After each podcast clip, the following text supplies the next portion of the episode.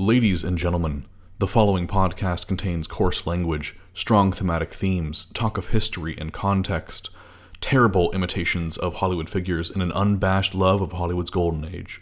It also contains the ramblings of an unstable dork who has too much time on his hands. Listener discretion is advised. And now, on with the program. Okay, Zach, you're on the air. Ladies and gentlemen, the following presentation is brought to you in. View, normal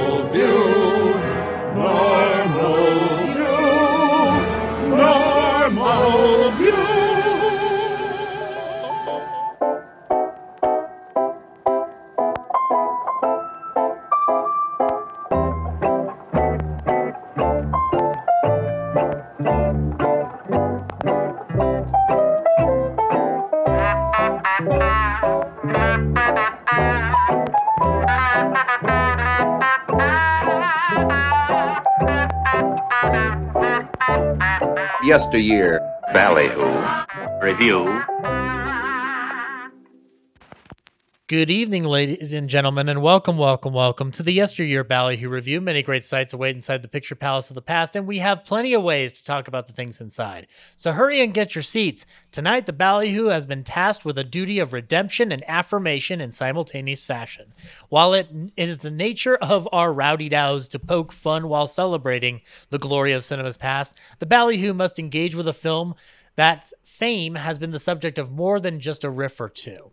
Uh, is it a cheesy movie or an above average intelligent sci fi venture? Or is it both?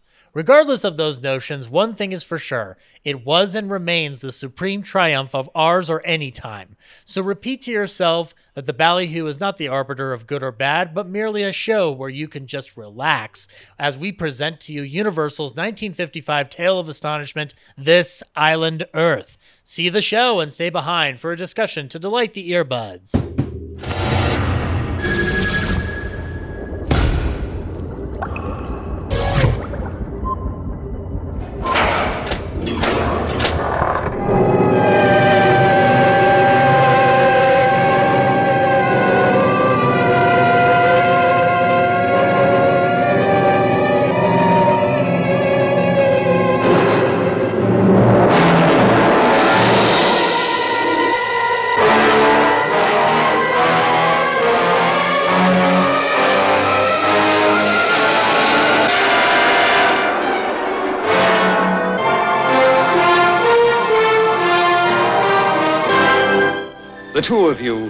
Are beginning a strange journey. A journey that no Earth people have ever undertaken before. Universal International presents the most startling, the most imaginative and suspenseful science fiction drama ever brought to the screen. You'll marvel at the superior intelligence that unleashes its deadly ray.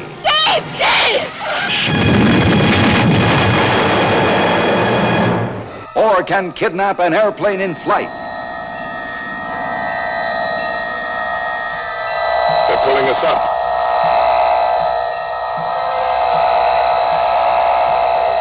Prisoners hurtling through endless space, speeding toward the unearthly furies of a planet gone mad. See sights never before dreamed by man. The battle between guided meteors and deadly rays. They're gonna hit us. They're gonna hit us. A planet doomed to destruction.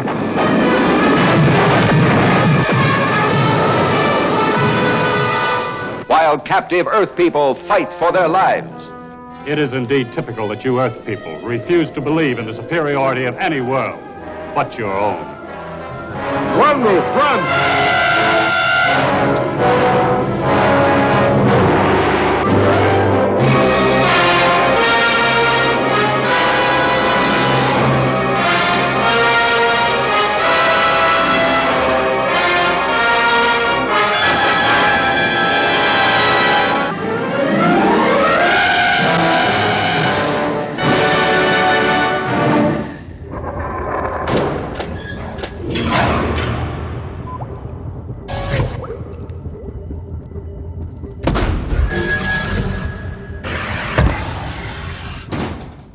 Now that you've seen the show, we will get to the talk of the day. Yes, this Island Earth premiered to a public willing and ready for more tales of other worlds.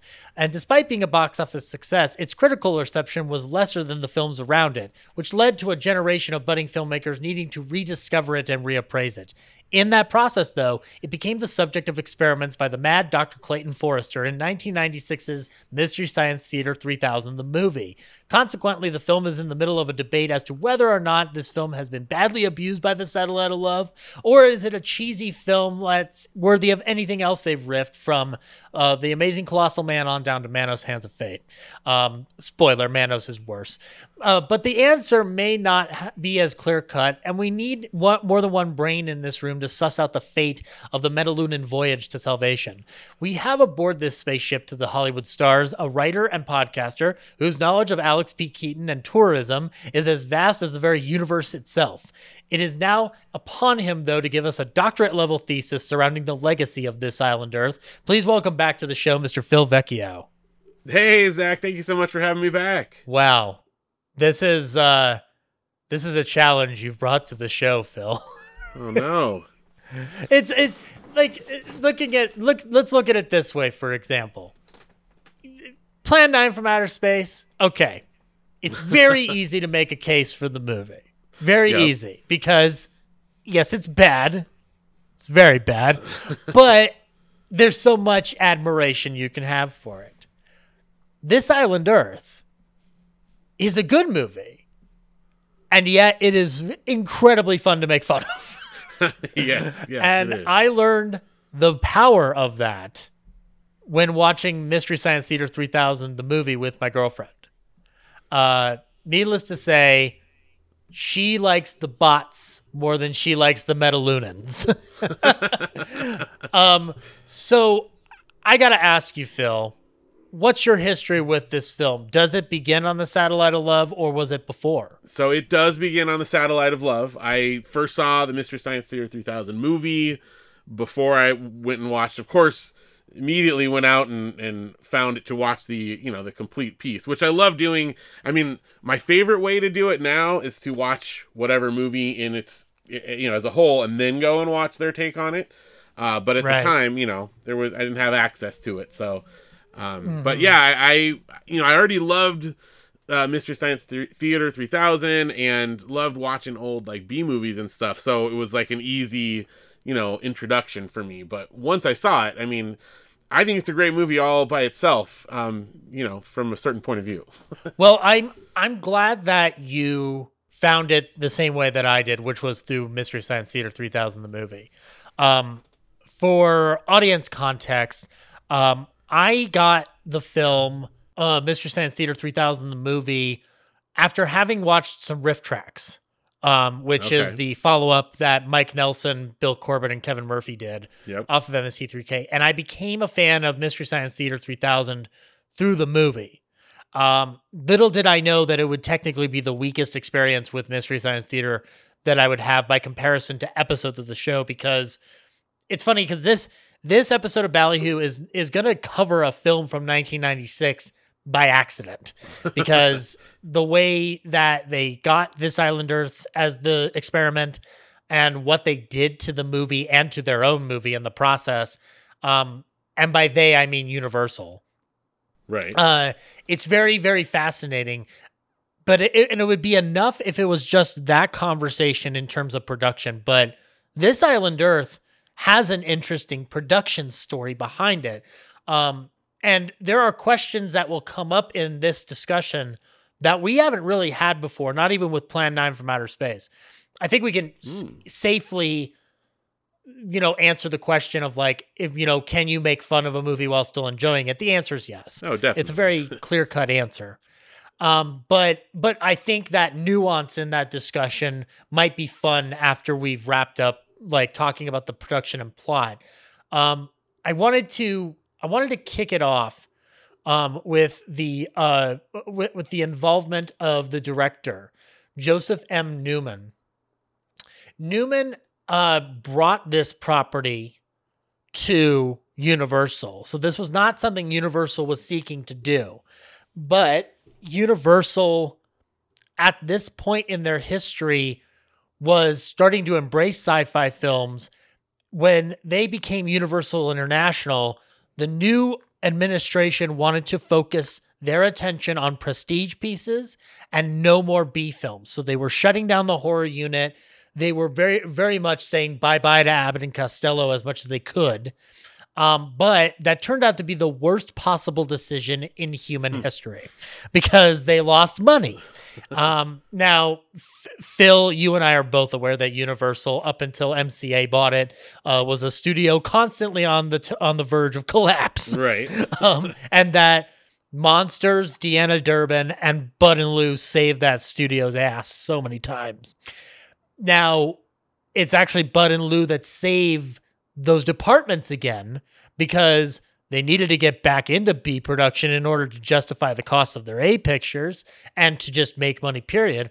And Abbott and Costello Meet Frankenstein was the result of that. But more of the, the the the gothic castles went away because the trend started becoming science fiction stories of of uh, other worlds. We are living in a a, a post atomic age or, or we're living in now in the atomic age, I should say. Right. We're post-war. The bomb has been dropped. Suddenly, all the all the rules we have about warfare are out the door, and now we're living with something that could kill us in an instant. uh, and so, naturally, our thoughts turn to where where are we going to go after we blow ourselves up? I know the moon. Right. we gotta, we've got to find a backup plan. Um, now that backup plan has been inhabited by billionaires. so as so now we've got to look towards inside the earth. I think we're going towards um, well, the the the the uh, time the time machine The territory. Morlocks, yeah, Uh, yeah. yeah, the Morlocks. Yeah, we're gonna fight. I was gonna say the Modocs, and I'm like, no, no, no. Close. It'd be amazing if we all turned into floating heads that are look like Corey Stoll. That'd be amazing. um, see Ant Man Quantumania, guys. Technically, it's important. Um, uh, now, um, so the sci-fi trend kicks off for a lot of other studios. Universal wants to get in on that game. Now, they've already kind of technically reinvigorated their horror department um, because they have a gentleman by the name of William Alland uh, at the helm of producing for them. Uh, and uh, the uh, one of their big successes the year before is a little a little film called The Creature from the Black Lagoon. Have heard of that Um, one. Yeah, but they had also done It Came from Outer Space uh, a, a year before that. Uh, Jack Arnold directing both of those films. It Came from Outer Space is actually a really good film, uh, but that goofy alien kind of uh, ruins elements of the of of the uh, impact of that film. Ruins on the one hand, or elevates, I would make the argument, you know. well, okay, because we'll have a similar discussion with this Island Earth and one of its monsters. Yes. Um, it's I would let's let's look at it this way.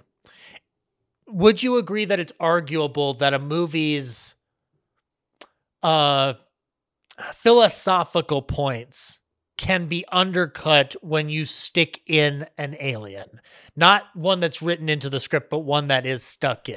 Uh, yeah, I would definitely Um, agree with that. because that. the argument could be made for it came from outer space that visual f- yeah yeah physicalizing the alien is a little undercutting but i get it you're doing a 3d movie you need to show that fucking eyeball but um so now uh with with this island earth this is not a property that they have like even remotely found their eyes upon um it starts off as a novel by Raymond F. Jones, or more of a serialized kind of situation. Um, Joe Dante in the behind the scenes feature on this film said that it came uh, from thrilling wonder stories. Um, and uh, uh, the the Newman was tapped into the analogy of the interocitor and the utilization of islands and civiliza- civilizations during World War II to build weaponry and equipment. This was his. This is what fascinated him about the story. Um, the notions of human beings working with aliens uh, was another big point in his in his corner of like we need to take this this this property. So they worked with uh, the author and eventually got the rights to, uh, to the rights to the piece uh, for their own production company to either produce independently uh, and then sell to a studio, or to sell to a studio and then attach themselves as the creative forces. Now, uh, Newman had a connection to Jim Pratt at Universal. He's one of the executives at Universal International. Um, they uh, Pratt was wanting to equal the prestige of sci-fi films that were elevated at other studios' output. Um, they had already had, I believe, uh, the day the Earth stood still. Mm-hmm. Uh, you could even point to them as like not not not space, but sci-fi. Yeah. Um, and the thing from another world uh, even uh, gained its own form of uh, of prestige. Howard Hawks being a producer of it certainly helps. Uh, and so they wanted to get the property. Newman attached himself rather than having another person being brought in and assigned. He's like, no, no, stand back. I know what I'm doing. I, I can handle this.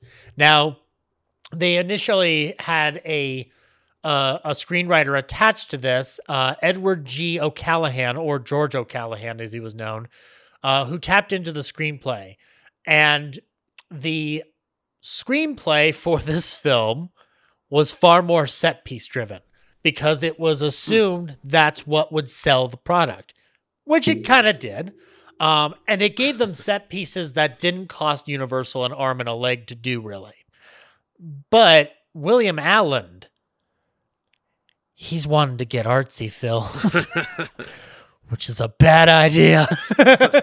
no, it's not. It's a great idea. Um, for the context of people who've already heard but want a refresher, William Alland started with the Mercury Theater Company uh, out in New York.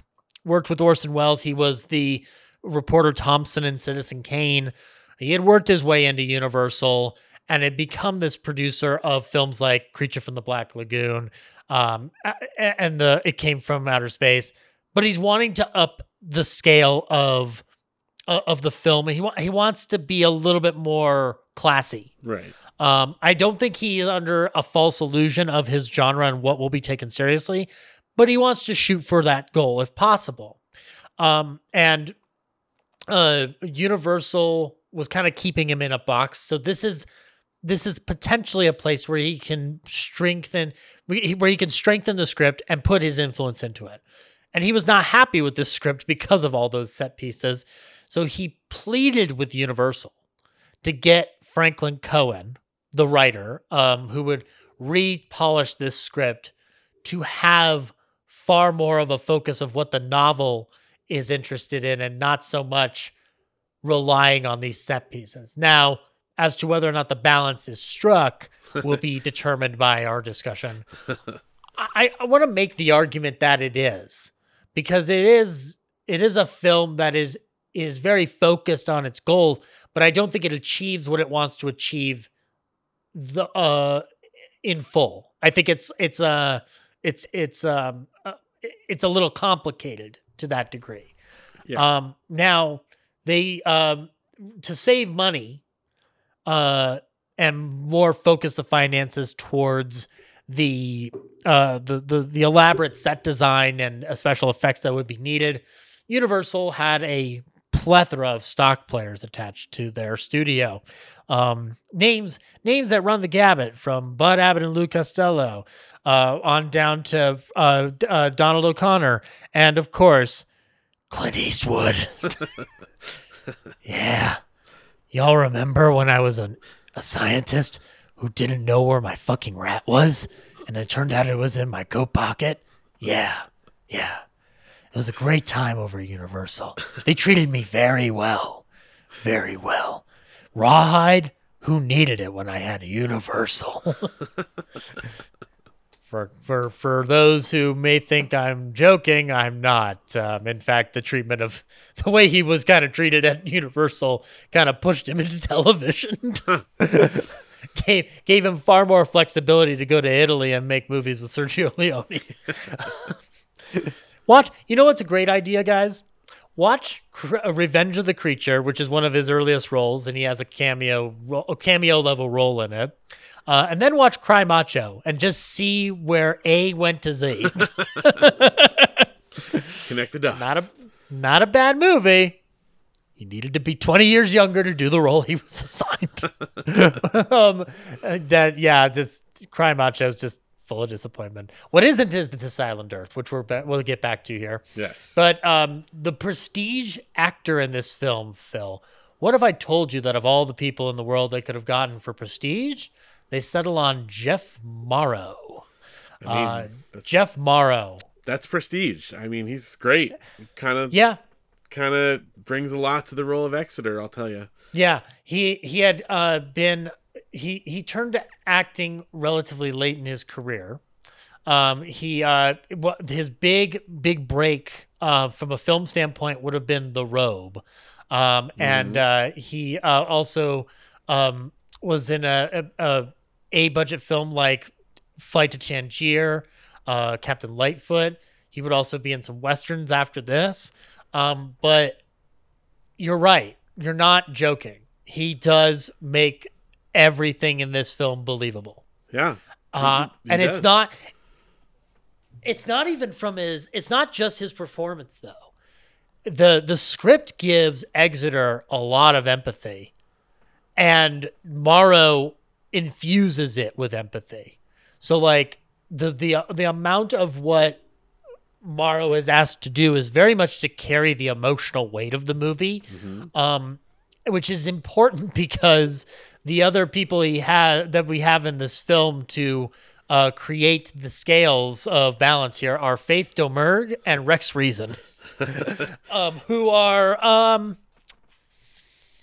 not. Uh, they're fine. They're fine.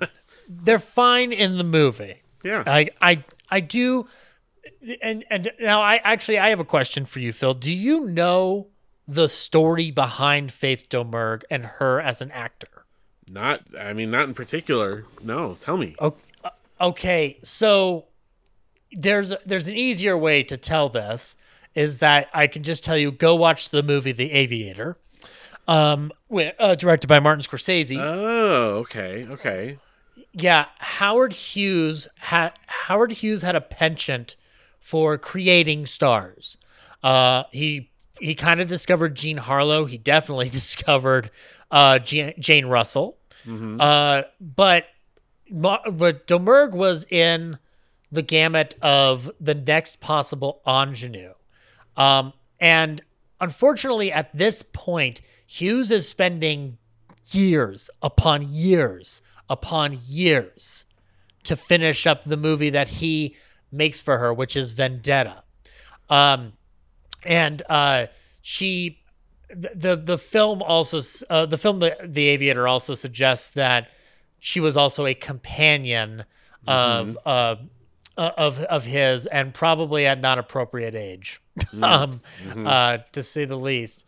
Um, but um regardless, though, Vendetta does not really give her the boost that it gave Jane Russell for doing The Outlaw, but um, she does find herself cast in films, um, mostly B level films. She's in westerns or uh, noirs and melodramas, but she's not given anything of hefty value.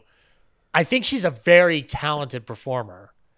I think she actually has a little bit of the Hawksian grit. Mm-hmm. Um, I just don't think it's as strong as other Hawks women uh, that that come through the the pipeline. Um, so she she comes into this. She does give this film something that it wouldn't have if it's just Macho Man versus Science Man.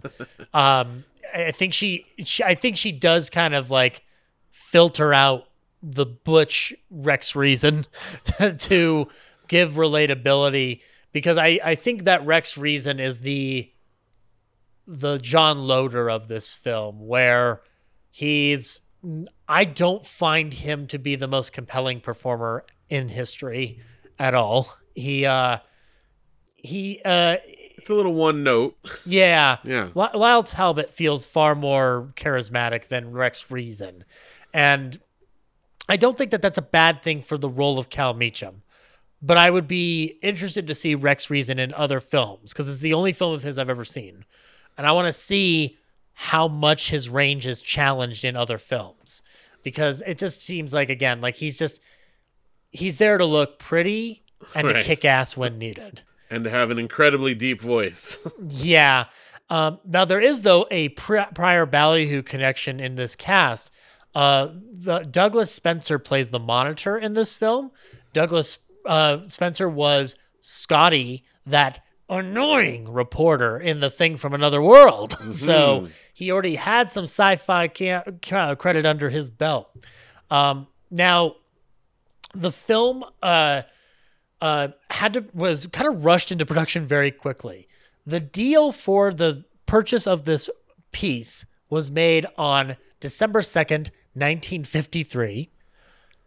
The cameras already start rolling in the last week of January 1954. That's quick. Two months to get a sci fi epic underway.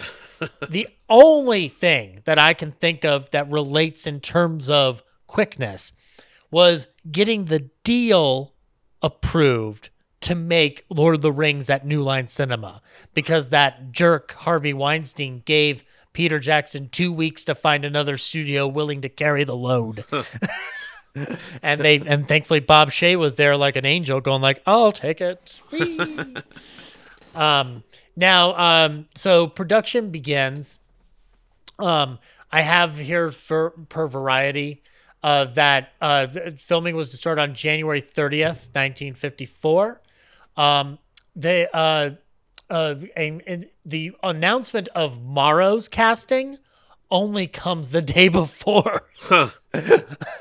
Which uh, you know, he probably was already cast and then the story is leaked, but that still Right. feels like a big like a big uh jump like and the the story of Newman having set anything set up uh, with his production company is only in September of 1953. so there's a, there's a lot of like expeditious nature surrounding Newman as a as a creative. Now, uh, there are elements of makeup and special effects that are integral to this film, and uh, Franklin Co- Franklin Coen and Bill Alland were very adamant about one thing from that original script: get rid of that fucking mutant. Didn't like the mutant.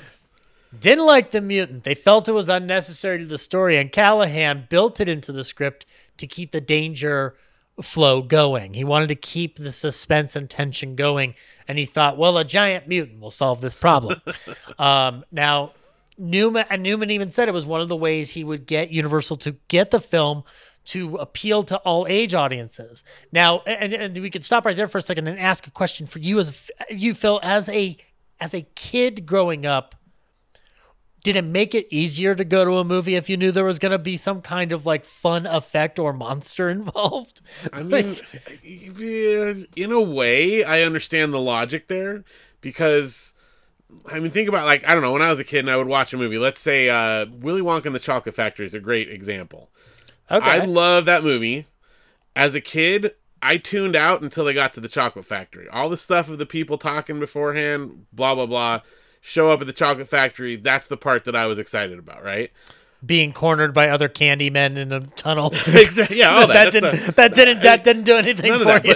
Now as an adult though, like I go back and watch it in the dialogue and that part, the story of like all the funny ways people are trying to get the the candy bars. Like there's so much great stuff. That's like almost my favorite part of the movie now. But as a kid, I needed that visual stuff to get me like engaged. So I do kind of understand that logic that you know, if it's just people talking, adults talking, it's easy to tune out as a kid. Can I can I reveal my version of that? Yes. Because my dad took me to Willy Wonka in a theater, and I kind of was on board from the get go. It was it had a lot of music, it was fun, and then scared the shit out of me by the time the blueberry happened. Thanks, Dad. But um, my version of this, Phil, this will a this will show my age. Was the promise of a talking kangaroo in Kangaroo Jack? we were promised a talking fucking kangaroo in Kangaroo Jack in the trailer. He hip hopped, he sang that song, and in the majority of that movie, he is silent except for one dream sequence. We were lied to. We were lied to as children. Kangaroo Jack was a big fucking lie.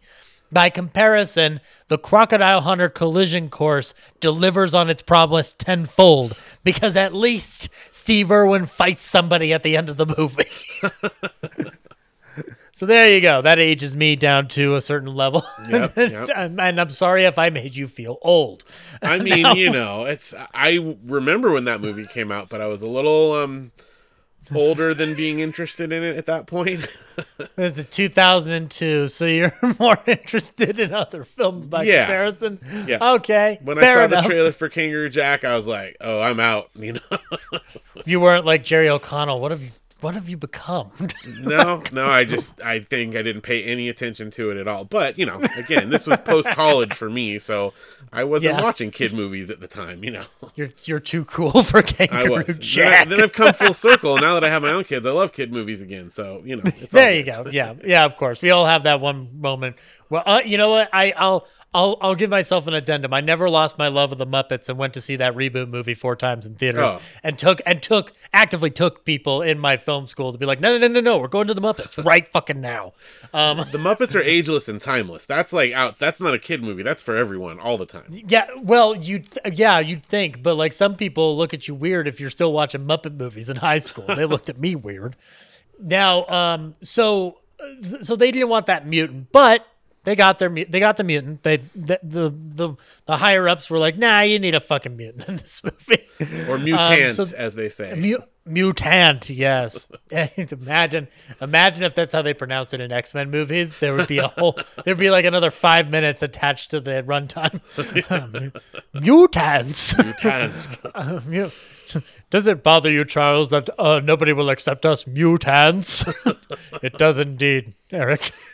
um, Jack Kevan, the designer, went back to an, uh, a design for It Came from Outer Space for the design of the mutant. It was an original design for that film, got thrown out the window. Then they picked it back up out of the garbage can and said, "Hey, this is our mutant." So that that that's actually funny because th- I, I get the feeling that like fate literally intervened for both films because the mutant works in this film from a design aesthetic.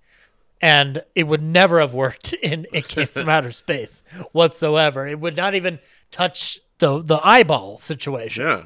um, now there's also the makeup for these for Jeff Morrow and all of his other Metalunans because I don't know if you know this, but they have foreheads the size of Ted Danson if he were if if he were a mutant. Yes. Although Um, no, no, no one else in the movie seems to notice that. So No, no, no, no, no, no. Nobody, nobody acknowledges. We'll get to it. Nobody acknowledges.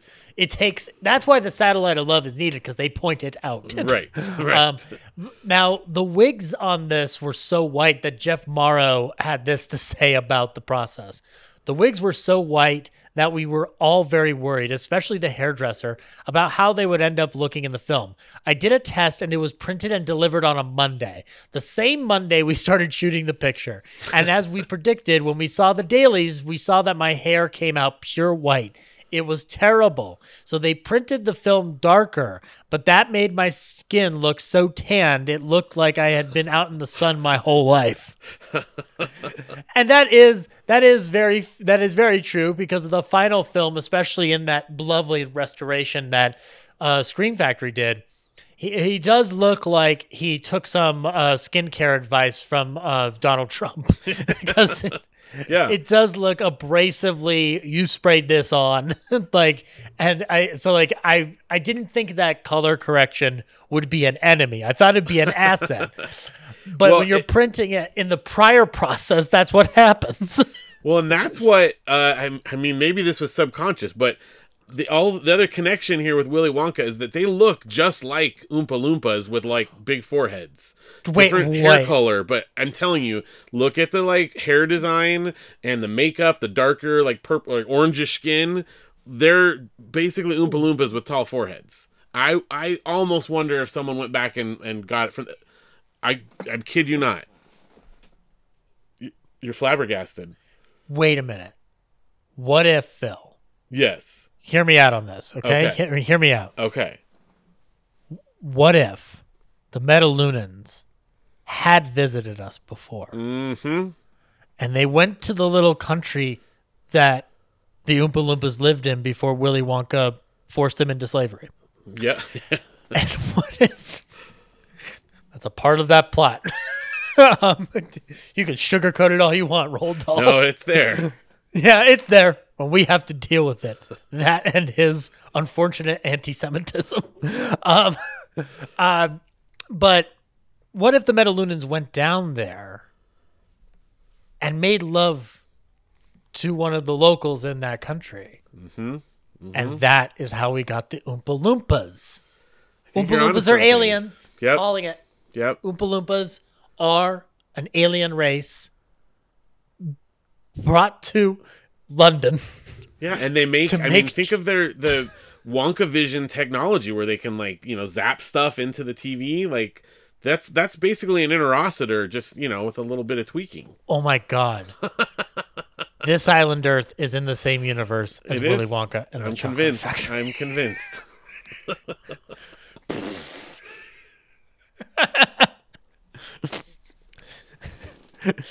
And that's why Willy Wonka can hold on to them for so long as a workforce. Their whole planet's been destroyed. They have nowhere else to go. Yep. They have nowhere else to go. They're trapped on Earth like Superman. Yep. They can't. They can't get out. this is depressing. This made Willy Wonka and the Chocolate Factory.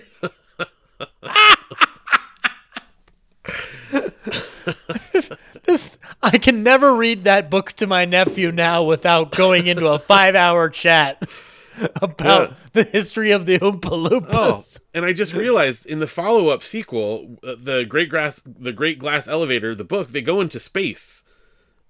The whole premise of the second Fuck. book is they're in space. Oh my gosh, The- it is! It is! It's the same universe. I didn't realize it. It's real. it's it, so which is stronger the charlie the charlie and the chocolate factory metalunan universe or the cloverfield universe Well, I think there's a greater connection in Charlie and the Chocolate Factory. I'm going to be honest. yes there's greater connective tissue in the than in the cloverfield saga the trilogy whatever. They turned it because they they so there's an article that told me about Clover, cloverfield lane not being in the same universe as cloverfield but then cloverfield paradox is in the same universe as cloverfield. And i'm like they have no idea what they're doing.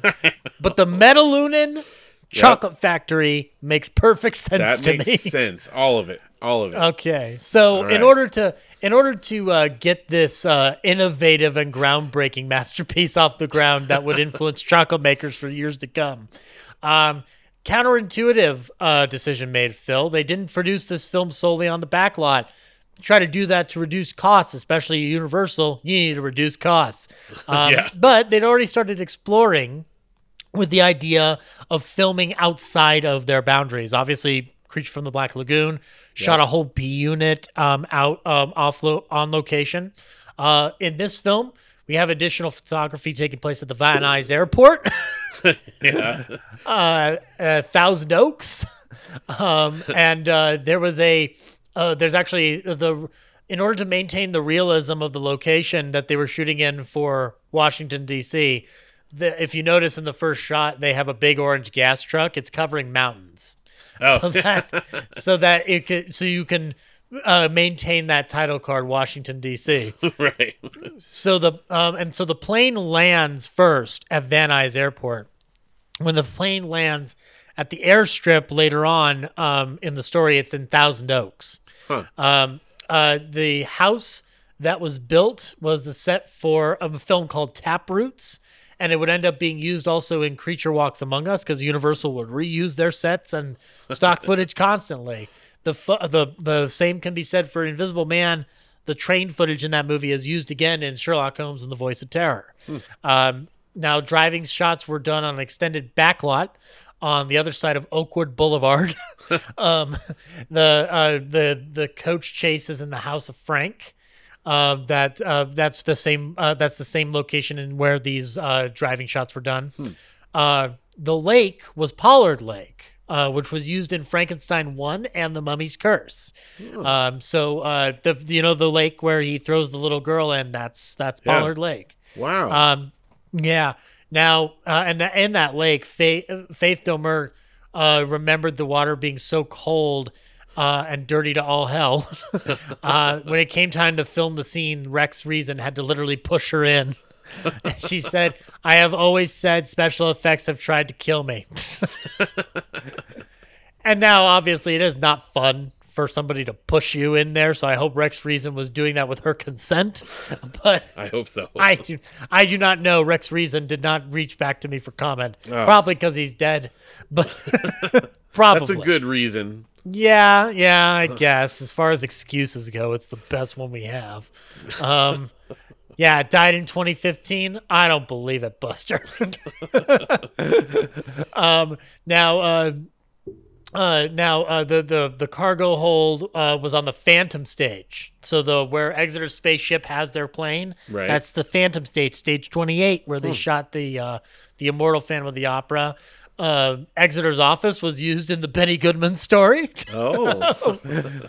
Very different, very different films. Benny Goodman only had uh, one spaceship shot in it, if I recall that movie correctly. uh, and then the shuttle prop was used in Bud Abbott and Lou Costello Go to Mars. Oh. Um, so again, you know, they're already on the, the, the sci-fi track here at the studio. Um, and then this is my favorite piece of the set design stories.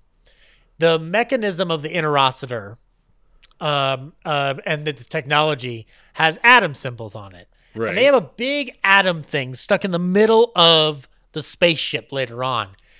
The skeleton mechanism of that is the same structure that they use for the Universal logo itself. Really? The middle spinning console is the the mainframe for that uni- the the the the universal globe. Yeah. the one that would go around uh that, that would go around and you'd have a bunch of glass stuff around it and whatnot. That is the logo. They they built this island earth is ingrained with universal legacy to a literal degree. Um and newman is is tasked with piecing all of this together as director. Um you know you gotta wonder how somebody would handle that um, and how he would uh, adjust his actors to all the changing environments going on. Rex Reason did say that Newman was a sweetheart of a man, and he understood that the changing effect shots would be difficult on the actors, so he would help get them into the spirit of it. So he was a good morale booster. Seems like he was a decent guy to work for, more or less. Um, and I think it's like it's funny because it's, we're not talking about a director who has like a such a storied history for uh, for the purposes of uh, a, a, sh- a crap ton of uh, high film art or like it's not an Orson Welles or a John Right. Huston or a Hitchcock situation, but he, this is a guy who uh, w- was was responsible for th- this film along with films like of, of, along with episodes of the Twilight Zone, Alfred Hitchcock Hour, um, and uh, he was. I've actually found this interesting because he worked as an AD prior.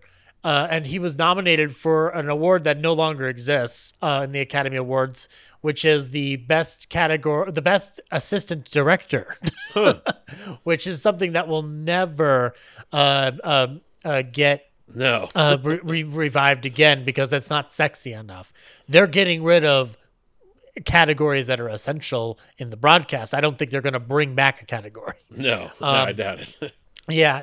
So now we're getting into the the the full effects department here. The head of the effects department was Stanley Horsley at the time, and he was coming up with expensive ideas. And Universal said, "You seem to think we have money. Funny story, we don't." Uh, and so he stormed off the lot. Uh, and when he came back to resume his job, he was immediately let go. So he's replaced by Cliff Stine, who basically had to piece together what he had already assembled. Uh, so we ended up shooting a lot more, uh, a bigger portion of the miniatures and all other post effect shots. So basically, Stanley Horsley starts it, and then Cliff Stine has to finish it. Um, now, keep in mind, this film begins its active production technically in 1953. March and April of 1955 is when the editing department says, All right, it's done. Thank God. And then hits their head on the table. Poor editor Virgil Vogel, Oh, uh, who started in the Universal lot in the 40s, he said this was the longest job he ever had as an editor on a film. now, it would behoove me to do a follow up here and see if that was due to the massive amount of effect shots um, or due to uh, any additional retakes. But for a movie that took a mo- two months to greenlight and get ready. that seems like a long ass time to be in the editing room. That's a lot of post. yeah, there. I know there are additional uh, shots involved in this film um, to to increase the uh, the level of excitement. But I am here to report, Phil, that we have a lie on our hands. What's that? Well, we all love Jack Arnold, uh, especially here on the Ballyhoo. We covered two of his films in a single month. Um, but Jack Arnold was not responsible for the retakes on this film, as is reported legend. Uh, some myths need to die, like John Gilbert not being ready for sound and Jack Arnold directing the retakes on this island Earth. Neither of them were true, and we just got to live with that. Um, uh, and so within that, we are left with a film that is quite interesting. Uh, and I would argue would make a great Star Trek episode as well. Oh yeah. Um, uh, but let's get into the plot, Phil. Let's jump right in. okay. We open up uh, amid space, the final frontier. These are the voyages of Babylon 5. um, it's going to be very hard for me, and I don't know about you, Phil, but it's going to be very hard for me to not quote MST3K in this episode. Yeah, it's hard to separate them because they are very closely connected. But Yeah, I- and I the jokes are so. N- there's no jokes we can do about this film that will top the writing for the Yep. the MST3K movie. they're perfect. Um, but we get the opening credits. This island Earth can be yours if the price is right. Um, and, um, uh, we're actually like it's a nice little effect shot of plate going through space. I like that it doesn't preview anything to come. It's very much just we're in a space story. Now you got to guess what the space story is going to be. yep. Um, and then we are uh, brought out to Washington D.C. The stock footage on this is very is very lovely. I do like the stock footage of, of Washington D.C. It does it does actually kind of give like a level of like tr- trespassing on something we're not supposed to be a part of, like, I guess. But it proudly pronounces it way too much. Um, and uh, we go to an airfield where Doctor uh, Dr. Cal Meacham is getting photographed like nuts. Um, they, they can't get enough of him being photographed. More, more, more, more, more, more. Wait, can I get one more, please? One more, Dr. Meacham, please. Um, and that, and he goes, all right, but uh, be careful, I might get that faraway visionary look. And I'm like, oh, oh, Cal has some balls on him. Oh, let's see where this goes. Now, Cal uh, is getting questioned by the nosiest reporter in human history, even more nosy, I would argue, than uh, Scotty in this uh, uh, in the thing from another world, because this guy will he doesn't get the hint, even when he's told what is what what the basic premise is without being revelatory. He works. The Cal Meacham is is a scientist that is on the Committee of Atomic Power. And the most recent discussion they have was the industrial application of atomic energy. Does this reporter not realize that we are in the Cold War? and, and if he gave out any more information, there's a Russian newspaper who's able to translate stuff from the AP because they because they can find it. Doesn't matter if they're not part of the regular UN. They'll find out that information if it's printed. Yep. um, um, and that's not that's not a uh, a, a, a validation of uh, HUAC activities. I'm just saying, from a practical standpoint, if your enemy is Russia, then then maybe stop asking. um, um, and and and he even and he even says like, no, no, no, no, no, it's not my conference. I, I I'm an independent contractor, and um, I do like though how he kind of kind of tries to allude to the fact that everybody's milling around this new technological era. He does say a line that I think is great. You guys seem to think we live in a push button age. Not yet. Not until we can team up atomic energy with electronics. Then we'll have the horses as well as the cart. And I'm like, yeah, that's fair. Everybody seems to think that suddenly they've got an iPhone now it can do anything they want, and it's like no, there are limits, uh, like like wireless data and Yeah. like the ability of your phone to stay charged. Like it's not going to just work on eternal atomic energy. Uh, there's a reason why we don't use The Simpsons as the arbiter for our energy policies in the United States. because because nuclear accidents taught us it's not a good idea. That's right. um, Chernobyl Chernobyl was a lesson. We never forgot it. um, although I, if I'm, I don't know, I could be wrong. How long did we take to get away from the idea of nuclear energy being a legitimate source? like, well, I mean, there still are nuclear plants, you know, active. Any of them have three three-eyed fish? I don't think so. Just, I mean, I don't know. Just, just, just wondering for a science project I have coming up. Anyway, um, now they're going to get ready for a test flight. Uh, the the border follows them all the way up to that ladder, and yeah. finally goes away. Uh, and at this point, he is now concentrating on the reconversion of certain common elements into nuclear energy sources. But first, plane rides. Um, so it, I guess I got the assumption that the test flight was to test that very idea, but they don't make it very clear what it's for. yeah, I don't know. All I know is that and I love this about old movies that it was so important to look good that he put his flight suit over his suit and tie so that oh. he never had to not look good when he takes it back off. Oh, dude, it's like it's like Clark Kent turning into Superman yep. if it were boring. It'd be, you know what?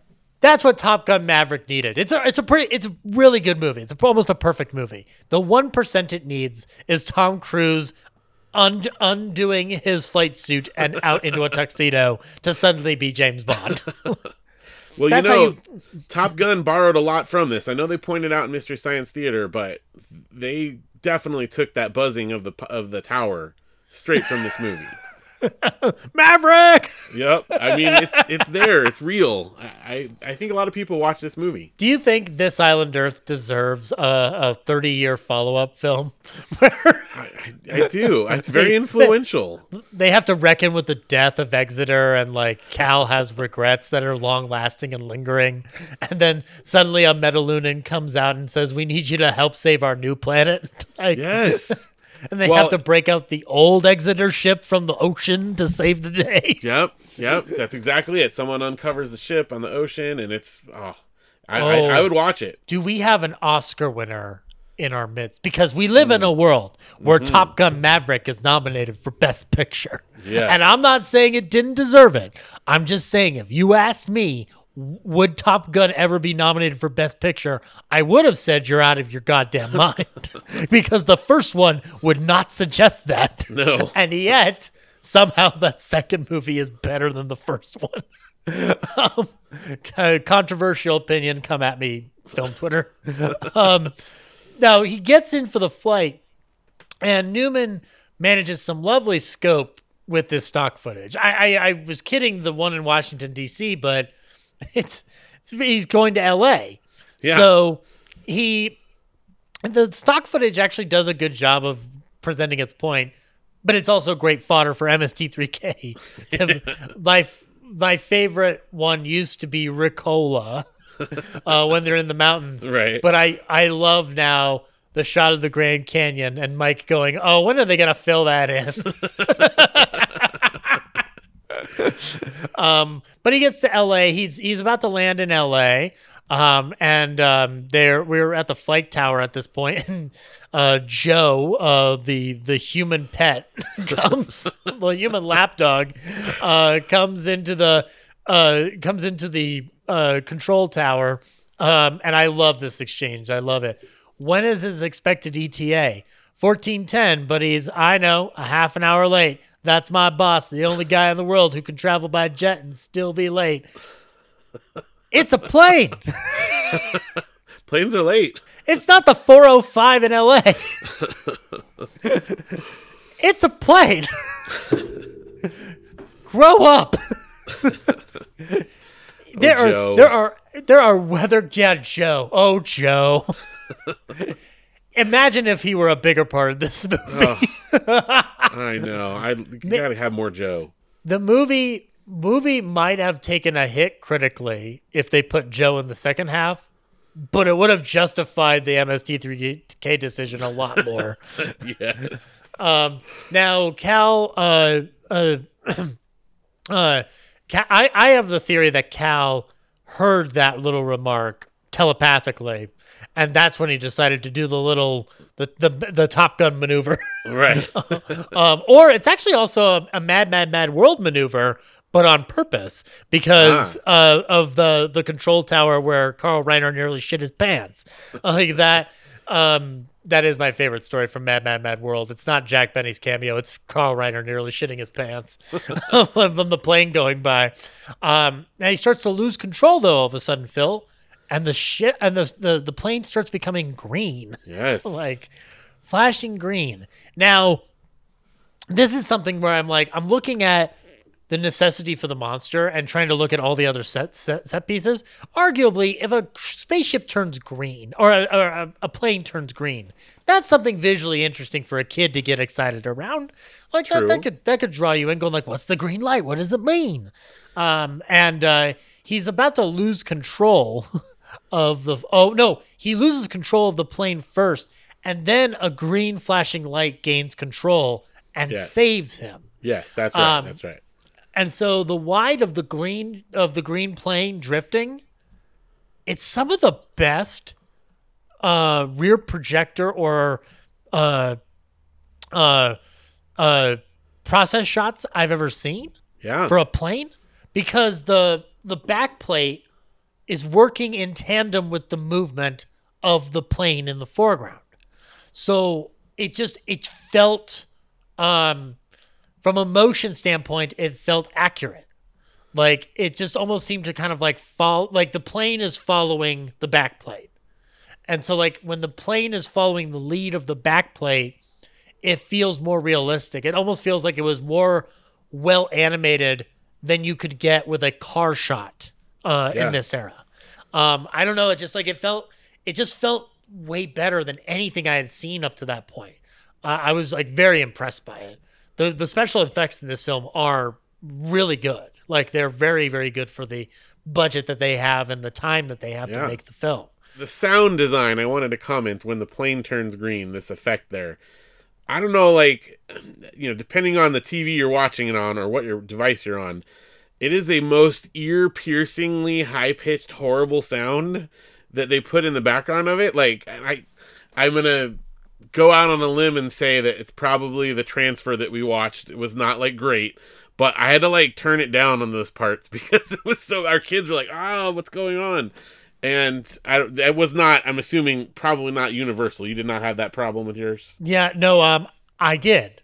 Oh, you did. and okay. I and I and I, I will tell you, it's because it's intentional. It's supposed to be weird, to the point where when I was watching the first half of this film without the robots commenting on it, um, my girlfriend was literally just like, "Oh, that sound." Yeah, Like, okay, Yeah, I'm aware. And we don't have, we still don't have our sound bar hooked up, so it's not even modulated by the sound bar. It's coming out of the TV. Yeah. and it is a very piercing sound, and it's one of the many uh, unique sounds coming out of this film, not just from a sound effect standpoint, but from the music standpoint. Mm-hmm. And and part of that actually comes from this is pre, this is not using a theremin. They used Right. an entirely acoustic score with traditional instruments, and they utilized a vibraphone, which was like a xylophone with a motor in it. Um, they realized that you could make a strange sound when collided with traditional instruments, and that the sound waves would interact with each other. So it's a it's an acoustic instrument interacting with this vibraphone. It's very very interesting the way they did this, quote unquote, non electronically.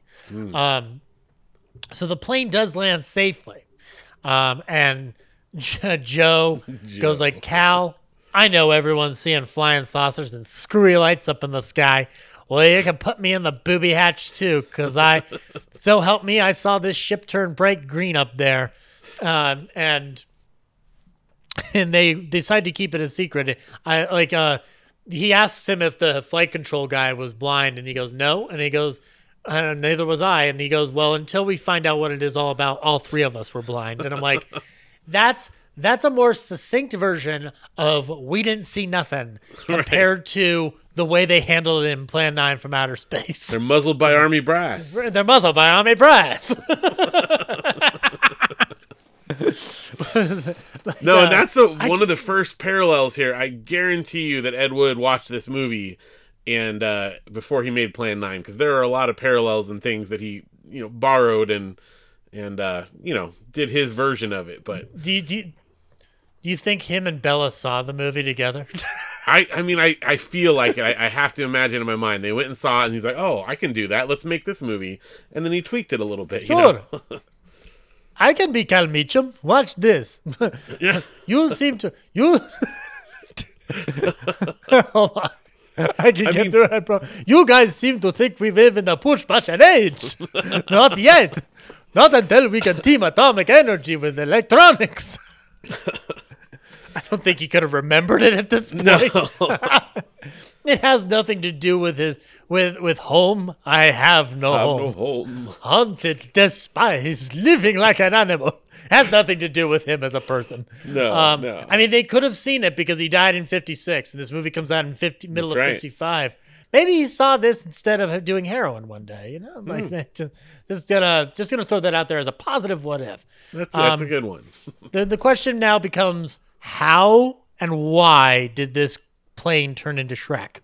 And uh, back at the lab, they set to work on their latest experimental machine, and this, uh, which in MST3K they appropriately pointed to as a waffle experiment, because it's just a it's just a piece of fucking lead slab being injected into what looks like a toaster. Yep. And uh, actually, Phil, this is something that we can do if our memories are serving us properly today. We can actually talk about what MST3K, the movie, cut out of this island Earth. Oh yeah. And and it's so interesting. I have never done this before with MST3K and this Island Earth. I have never watched them within close proximity of each other. It's either been one or the other. And I've definitely seen MST3K more than the movie This Island Earth on its own. I actually never owned the movie on its own until for this recording, but I had seen it prior. And you can tell where the cuts are by the movement of the bots in the silhouette. And I was shocked to find out that I had never noticed all those cuts before. like I have I've never really taken stock of the cutting Yep. of this film because they actually do a good job at cutting it to the point where you could still understand the movie itself. Right. Um, because the the lab uh, the the lab experiment involves them looking for a new component, an XC component, and Joe reveals that a company, the the company that they work for, sold him, gave him a bunch of small tubes with red goo in them. Uh, these conden- these XC condensers uh, held up longer than before with no leakage after 33,000 volts of exposure. So they test the condenser to observe its retention, and they get about 35,000 volts out of that sucker before it pops and disappears into thin air. No explosion, just disappears. Uh, and so they contact uh, Pete Knowles regarding the delivery, and he says, "You guys are crazy. You guys didn't order anything from us." What are you t-" and Joe's like, "What are you talking about? I've got the receipt and everything." He's like, "No, no, no, dude. We sent you jack shit. Bye." There's no address on the envelope that he got it from either. Joe should have noticed that right away. yeah. Seems like a big, big detail to look over. Anonymous envelope entering a government facility. Yeah. Good go idea, bad idea to open it without question.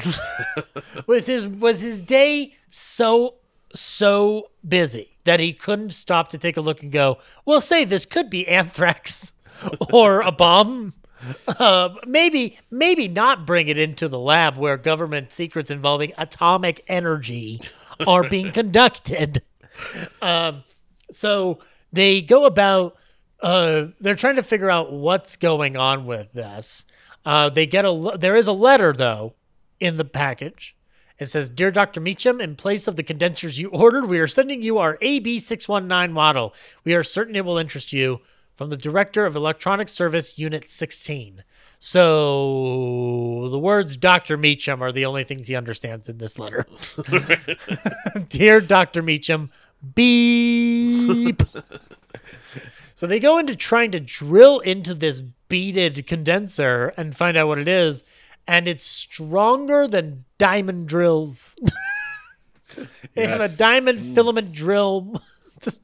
this is this is a nuts situation. So Uh, and then Sam calls about the plane, reports that there's nothing wrong with the plane that they were in. So this is all a big mystery. And that's when we get the delivery. So there is a bit of a cutout, a cut to moment in MST3K where you Right. go right to the the mailman going like, sort the mail, deliver this, deliver that. I'll show them all. Um, Dark joke about postman activities in the 70s and 80s. Yeah. Um, so uh, delivery comes with a manual to this interocitor. Uh, it's a manual with metal paper.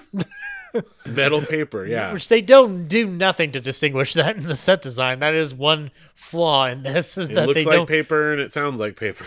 Yeah, and uh, they look through the book and nothing is understood.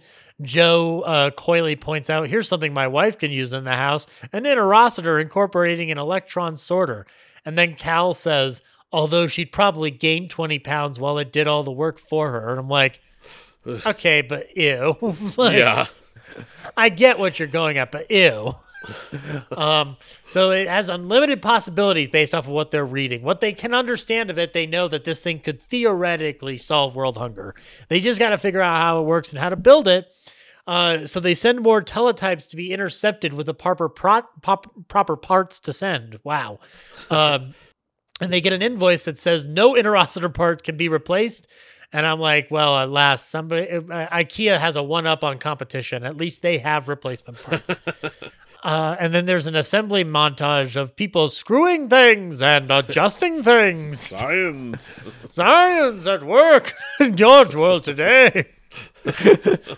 and then they finish building it, and they what they've built, no man can say because they don't know what it is. But it does have a triangle in it, so they turn they plug it in, and based they, they they they plug it in, and then they learn to turn it on because suddenly a voice comes from the interocitor, or how to adjust it so that something can be seen on this screen. Um, and then the voice appears on screen, and it's Exeter. Yes. Finally, another competent scientist in the room. Joe, leave. Now, uh, Exeter explains that he is a scientist seeking other scientists for a unique opportunity. Uh, it's an it's impossible that a man such as yourself wouldn't want to find out who I am and where I came from. And you know, it's probably good that they have somebody like Cal in there who is so scientific minded as well as Butch, because if it were just that one part of Butch, it would have been kill it with fire. but thankfully, curiosity uh, is is is ever abound in this new atomic age we live in, and the possibility of space travel. So Exeter gives instructions. A plane will arrive at 5 a.m. on Wednesday morning and will wait five minutes to depart, whether he's aboard or not. Uh, then they this is cut out. This section is cut out of MST3K, Uh, but Yeah. they place the manual on the counter with the blueprints, and then the interocitor destroys it with a laser. And then Cal goes to unplug it, but it shocks him as the interocitor itself self destructs. So it's very clear that Exeter does not want this technology shared Right. with other people. Uh, it- he wants to make sure that nobody can have a, a one up on the advanced technology. So Cal uh, decides to take a chance and get on the flight. They arrive at the airfield early in the morning. Joe asks him to reconsider. Um, in the MST3K world, it's because he doesn't want to leave him. I love you, Joe. Joe. Joe goes, I love you, Cal. um, and uh, he goes for two reasons. Whatever scientific knowledge this Exeter character has should be in our textbooks. And number two, Joe Wilson, my able assistant, knows enough about a certain equipment to carry on for a while. And I love that he used the word certain equipment because clearly he shouldn't be touched with blank envelopes, let alone a government science facility. um, and he, they don't even know if the plane's going to land. And he goes, not even a moth with a lightning bug attached to it would fly in this weather. Wow, a plane. hey, look, a, a moth with a lightning bug attached to it. um, the plane doors open in a way that reminded me of ET. Yeah. like the it- little stairs. I love the little stairs that come down. and the light, like the way the light's coming out of it, it's like it's it's vague, like what's Yeah. inside. Um, they go in and it's a center seat uh, situation where there's only one seat in the middle.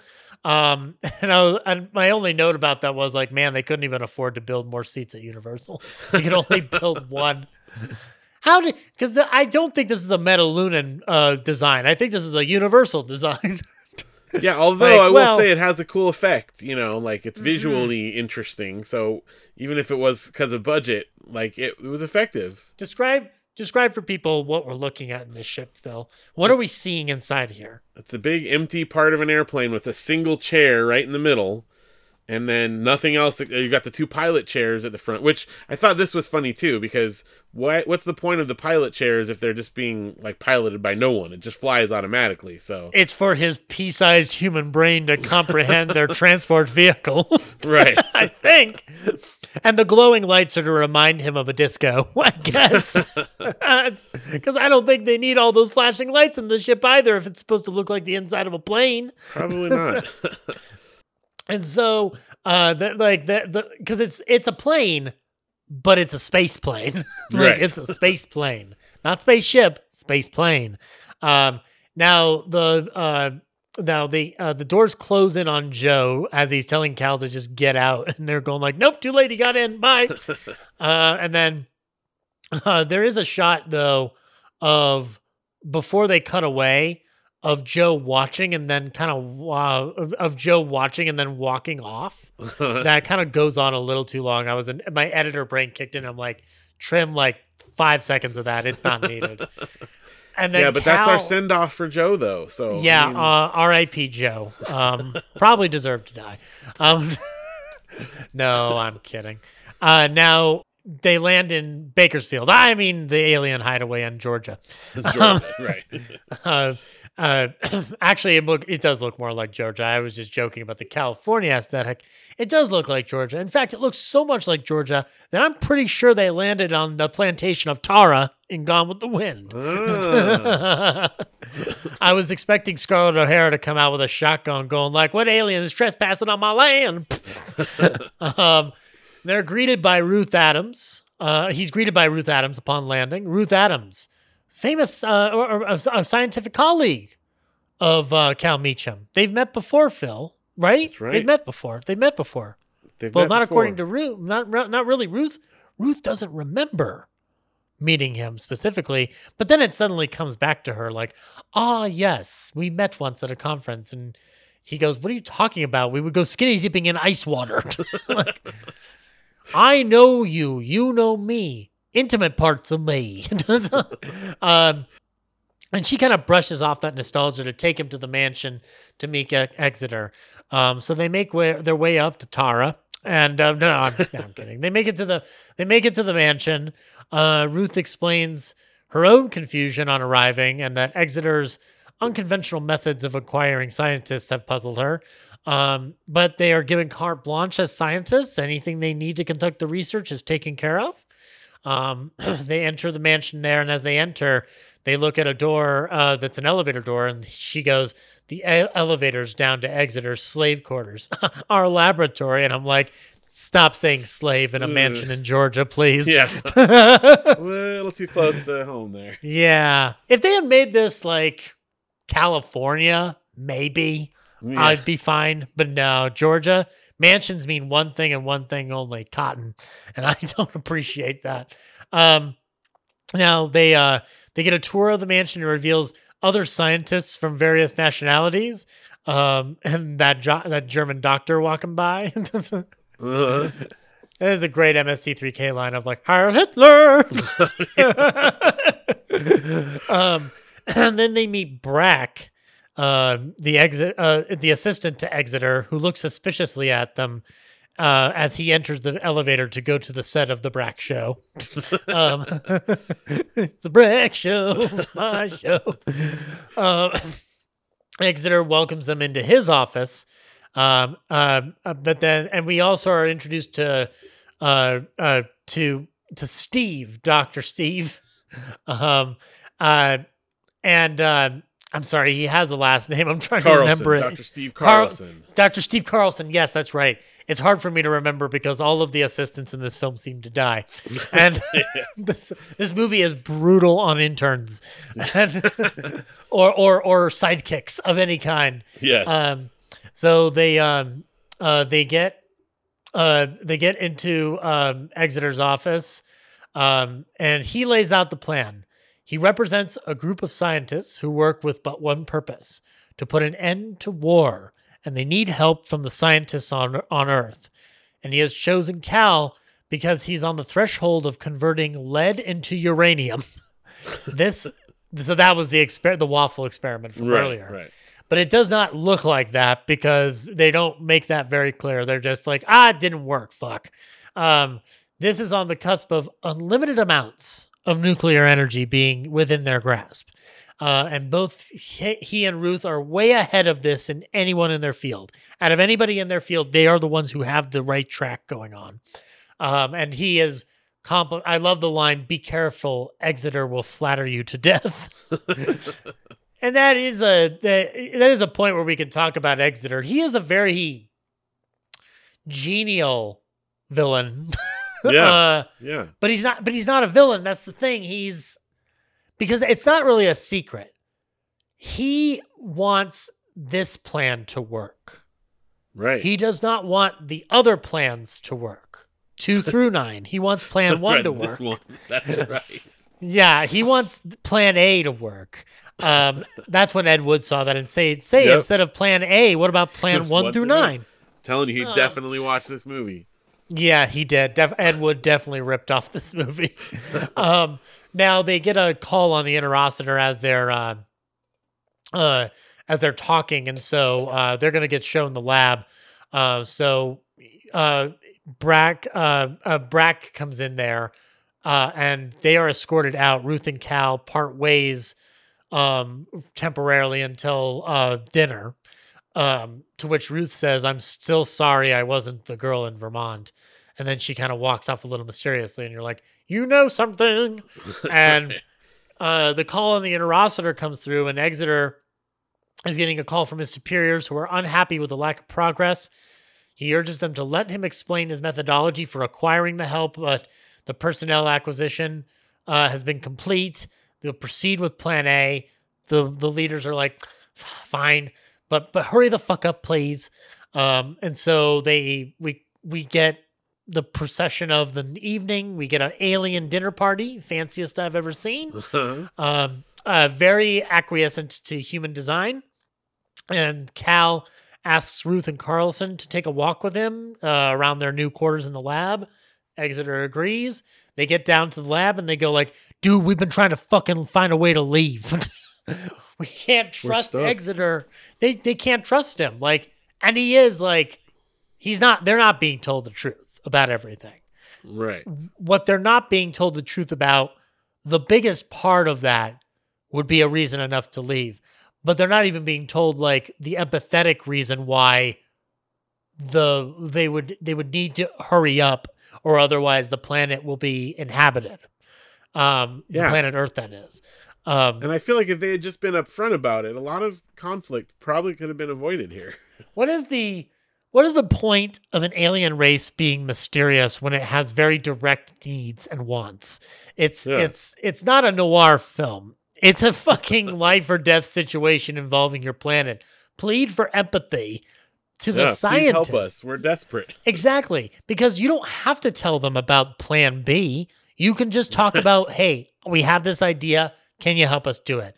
Cal is enough of a humanist probably to be like, because he's not a he's a butch guy, but he's butch physically. He's not butch mentally, I don't think. Yeah. Yeah, he's, he's- a scientist. Yeah, he's not he, he's not a. he's not thing from another world, shoot first, ask questions later. Um it, it- the- the scientists in this film are actually treated with a lot of respect. It's really uh it's it's really fascinating. Like they have boundaries, which I think is really cool because most scientists in films in this era are fucking determined to violate any law of safety to get the answer to the question of like why Right. is there a creature in the black lagoon? Or why are there space vegetables and thing from another world? Like these guys are like no no no no no. Play it safe. Let's um let's not tamper in things we don't fully understand. Um so they try to make a plan to escape but uh, they uh, they can be heard. They thought they could get away with it by talking behind lead, but the interocitor is far more advanced. And the only way they know that they're being watched is because Neutron the cat gets startled, um, and so uh, this uh, allows them to realize they are being watched. and then we get a scene that is not in the MST3K but is in the movie. I think it's actually very important to understanding the the the potential villainy that Exeter could possess as a Metalunan because Mhm. it has Cal doing experiments and then Exeter kind of wheedles it out of him that we know we we know you saw us and it would be urgent of you to get back to work and to do what we need you to do. Um so uh and and I and I think it's a very persuasive argument when the interocitor beam uh, can shoot you. Yeah. And they do. Actually, Cal asks a great, great question. Why should a communication device be equipped with a destructive ray? And his answer is television waves can penetrate can't penetrate mountains. With the aid of neutrino rays, we can. Re- And then that's when he reveals that the green rays were used to save him in the plane. Yep. So the green rays, green rays good, red rays bad. Right. It's like the setting of Stun to Kill on the uh, on the um, Star on Star Trek. Yeah, yeah. Then they have neutrino rays instead of solomonite. Uh, just, just wanted to point that out again there. What Definitely. if what if we were to develop this neutrino ray bomb? Yes. Well, then you would be defeating the purpose of us trying to eliminate war. Uh, and now he asks Cal to have good faith in the goal and to no longer contact his colleagues outside of work business. So, no hanging out with your work buddies afterwards. No going to the bar. Um, uh, they uh, uh, we cut to them having a meeting again. They conspire. This is where it cuts back in MST3K pretty Right. immediately, um, and then it cuts even more immediately to their escape. In the middle of it, Carlson is showing him the sketches of uh, of all of the devices, as well as the sketches of Exeter and Brack, and uh, finally the the uh, uh, they they finally look at these plans of like we've noticed that the side of the road on this hill has been hollowed out. we don't know what's in it. and my thinking is you were kidnapped by aliens right. to build war equipment, war destru- war destructing equipment. Isn't it possible that there's a hangar down there or something? Um, yeah, but uh, uh, uh, as they're making their plan to escape, uh, Exeter and Brack get a call from the from the monitor. Uh, plan A has been abandoned. Alternate plan in effect. Superior uh, reports that their ionization layer is failing rapidly. We don't really know what the ionization layer is yet. We don't know how it's important. We just know it's important. Uh, and then, so it's sort of a MacGuffin, except it does actually mean something Yeah. to an actual human being if you were caught up in this plot. Um, it's not it's not vague. That's the thing. It's not vague. It's very specific and integral to the plot. It's not a MacGuffin because it's not um vague to us but important to the Yeah. um audience. Um it's more specific than the 30 the plans that are being sought in the 39 steps. Like that's Right. the best way to to kind of extinguish or distinguish the difference. Um so they um they are able to leave uh them but Exeter asserts that they are achieving results and the, and he asks for patience. The superior asks him to bring Meacham and Adams to work with him on it um, uh, up in Metaluna. Um, they tell him, nah, keep Carlson. We don't need a third wheel. Um, three co-stars is enough. We don't need a fourth one. Um, and so they try to make an escape from Exeter and Brack, um, but they already know what's going on. So uh, they use the interocitor to blast the car away. uh, and so Carlson sacrifices himself. The, uh, Ruth and Cal roll into the river. Carlson continues to drive the car, and they that car goes kerplooey. um, and uh, uh, and then finally, the compound itself explodes. uh, to which I said, "Rest in hell, Tara." Um, all the uh, other and then- scientists, they're just done with them. yeah. Uh, and so the interocitor rays, as I said, were used to destroy these things. Um, uh, the German doctor gets kapluied too because he's trying to be like, "Help me, I'm trapped," and then, Which they cut Um, that out of Mystery Science Theater also. yeah, they uh they uh they they they cut back to the point where they don't they don't get the full point across. Like, no, no, no, you don't understand. Like, they need to get rid of everything. Right. Blowing up the mansion kind of relates that, but blowing up the German doctor on his own is an added little bonus goodie that I'm like, no, no, no, these guys are fucking merciless. Like, they have to be for what they're doing. And that's not an excuse, by the way, for k- killing No. people with an interocitor ray. There's no excuse for interocitor death. No. Um, Do you think that means that Joe got zapped then at some point? I mean, I know he doesn't have an interocitor anymore, but he saw it being built. He knows what's going on. I have a theory for after we get to the end of the movie. Okay. okay. but I but I get what you're going at, and I believe you. Huh. But I have a very specific theory. Okay. Um, so the compound goes up in green smoke. Um, they try to escape in a plane, but of course, it's a spaceship versus a plane.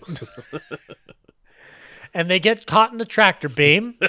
Um, and their co-pilot Han Solo says, "There's nothing I can do, kid. We're just buckling down for the ride."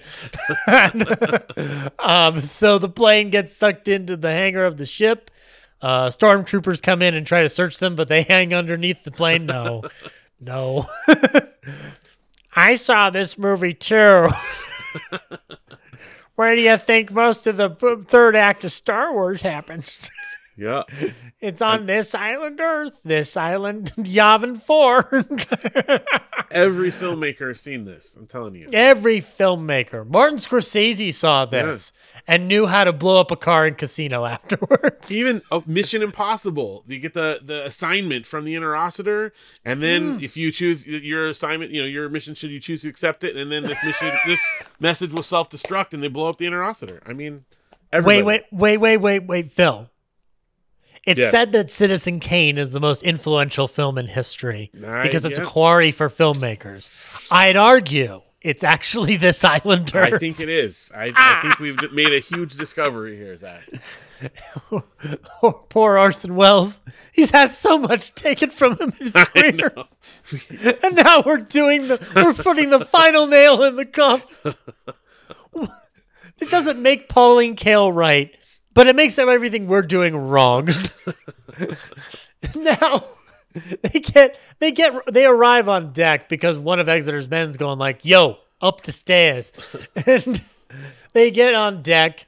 Exeter apologizes, going like, "I'm so sorry, but you know, we had a, you were trying to escape, and also our bosses are like, you need to get a move on. So now you're in our ship. Welcome." And Exeter assures them, we mean you no harm. Like Steve Carlson and Engelborg, like the others in that house? What happened was beyond my control. What happened was mass murder. We're not all masters of our souls, Meacham. That's a nice little phrase coming from you. I learned it on Earth. Dun, dun, dun. pot kettle black point exeter and um by the way i sidetracked for a second. My girlfriend had a question about this film when we were watching the mystery science theater version. Okay. i didn't find this out. Do you think cal is adr'd by another actor? Huh.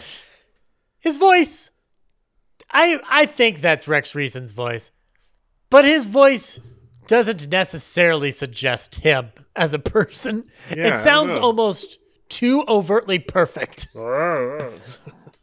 it was just something that i i brought to the attention because i'm just like this seems like i would have heard about this as an imdb trivia fact Yeah.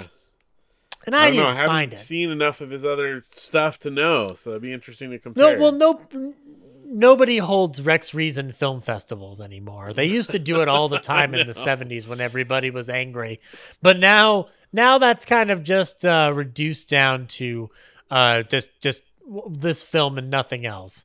Um, so they uh, Exeter really does try to be like try, tries to like get him on th- get them on his side. Yeah. And I wrote a note. It's very profound, even for a moment, to realize how Exeter is a man of urgent need and has applied humanity's worst impulses out of desperation. He Yeah. is not wanting to do what he's doing. It is, it is. I was only following orders, I mean, yeah, it definitely rings of that. but it, but it, but it, but it doesn't. It feels more genuine than a Nazi having some kind of bullshit excuse. yeah. it has actual weight to it because of the desperation that the planet has. Now, that's not me advocating for any of what they do. No, no. I'm trying to look at the difference between those two ideas. And that's the beauty of the film is that it does bring you a question that you have to answer. It does that a couple of times in the film. And I think that that's the strength of good sci fi. If the sci fi plot makes me think, then Yeah. even for a second, then I can justify its existence hands down. Not every science fil- science fiction film does that, even though they think they're doing that. They don't. So the- there's there are moments when sci-fi ideas are just stupid, and like like that's why I don't think that the Transformers movies are good sci-fi movies. I think they're good action films. They're not good sci-fi films at all. No. And those motherfuckers come from space. I'm like, the, none of this makes any sense. This island Earth, perfect sense. An Autobot planet makes no sense. It sounds like it's designed to sell toys. that's why the mythology. That's why the mythology of Transformers doesn't work for me, Phil. Because I'm like, none of this would ever work. Yeah, I think you're onto something with the toy angle there. Hmm. Uh, yeah, yeah. Oh, I'm fairly sure I'm How correct. the merchandising line for this island Earth? I never looked into that. well, I do remember that there was a blow up punch doll of Joe made in about 1956. Cow. I, I am aware that for one year, the rage at Halloween was Exeter headpieces. and of course, everybody's favorite cuddly doll, the mutant. The mutant. If you squeezed it, it went. if you if you pulled the pull string, it said obey, obey, obey. That's when John Carpenter sued the company, and that's why those toys are no longer on the market. Hmm. Mm-hmm, mm-hmm. And and of course, there was the interocitor that shot your eye out, like the Boba Fett figure, and that's why they had to recall the interocitor from the market. It had nothing to do with alien technology being too precious; it shot your eye out. So- yeah, that's Be- dangerous. Red Ryder BB gun though, so yeah, Red Ryder BB gun though, still completely safe, Phil. Don't but worry. be careful with those interocitors. Yeah, you'll, you'll shoot your eye out. I would love a Christmas story if it was about an interocitor being played with in the backyard. Ralphie in- disintegrates Scut Farkus. There's no need for that sequel. No villain for the second film. Side note: My dad did get a Red Ryder BB gun for Christmas because my sister knows how much he loves that film. Oh, that's cool. He's he keeps it in the box. He keeps he's keeping it in the box. Um, now uh, Exeter explains that the important thing is that they are on the ship and calls for a truce so that they can have the time and means to explain their plight uh, and why Metaluna needs their help. And he's like, I can convince you you're in space by showing you an interocitor and not a space window. um, because that's what he does. He shows them through the interocitor. I'm Right. like, it's a, it's a flying saucer, but there got to be some kind of advanced technology that allows you to lift up the window. But no, the interocitor does everything, including work as a as a uh, as a B cam, and uh, now it does start getting hard for them to breathe because they're going through a thermal barrier, which will cause them some discomfort. But thankfully, they have a solution for that. Um, uh, the they're they're put into these tubes that uh, adjust them to the atmosphere of both space and the Metalunan planet. Um, uh, and it's done through a procedure of conversion to make them suitable for these planets. Even the Metalunans have to do this for entering another atmosphere. So it's uh it's very it's a great excuse to get people into a tube and do smoky things inside of it. yes. So they actually get um, he he says like, but before you can go into these conversion tubes, we've got to dress you in Austin Powers third act garb. so get into these gray suits. Um, it's uh, and then they get they're they're put under the tubes, and their hands are stuck to these handles The magnetic handles, handles. that magnetic handles. Mhm, mhm. Now let's analyze that. they have no metal on their hands. Nope. Apart from the na- well, apart from too much iron in your blood, Mister Garrick. Um, I think maybe that's what they're going for. You know, I mean, Ma- Magneto needs to come in and ma- p- in provide. fact, yeah, that's where X Men got it from.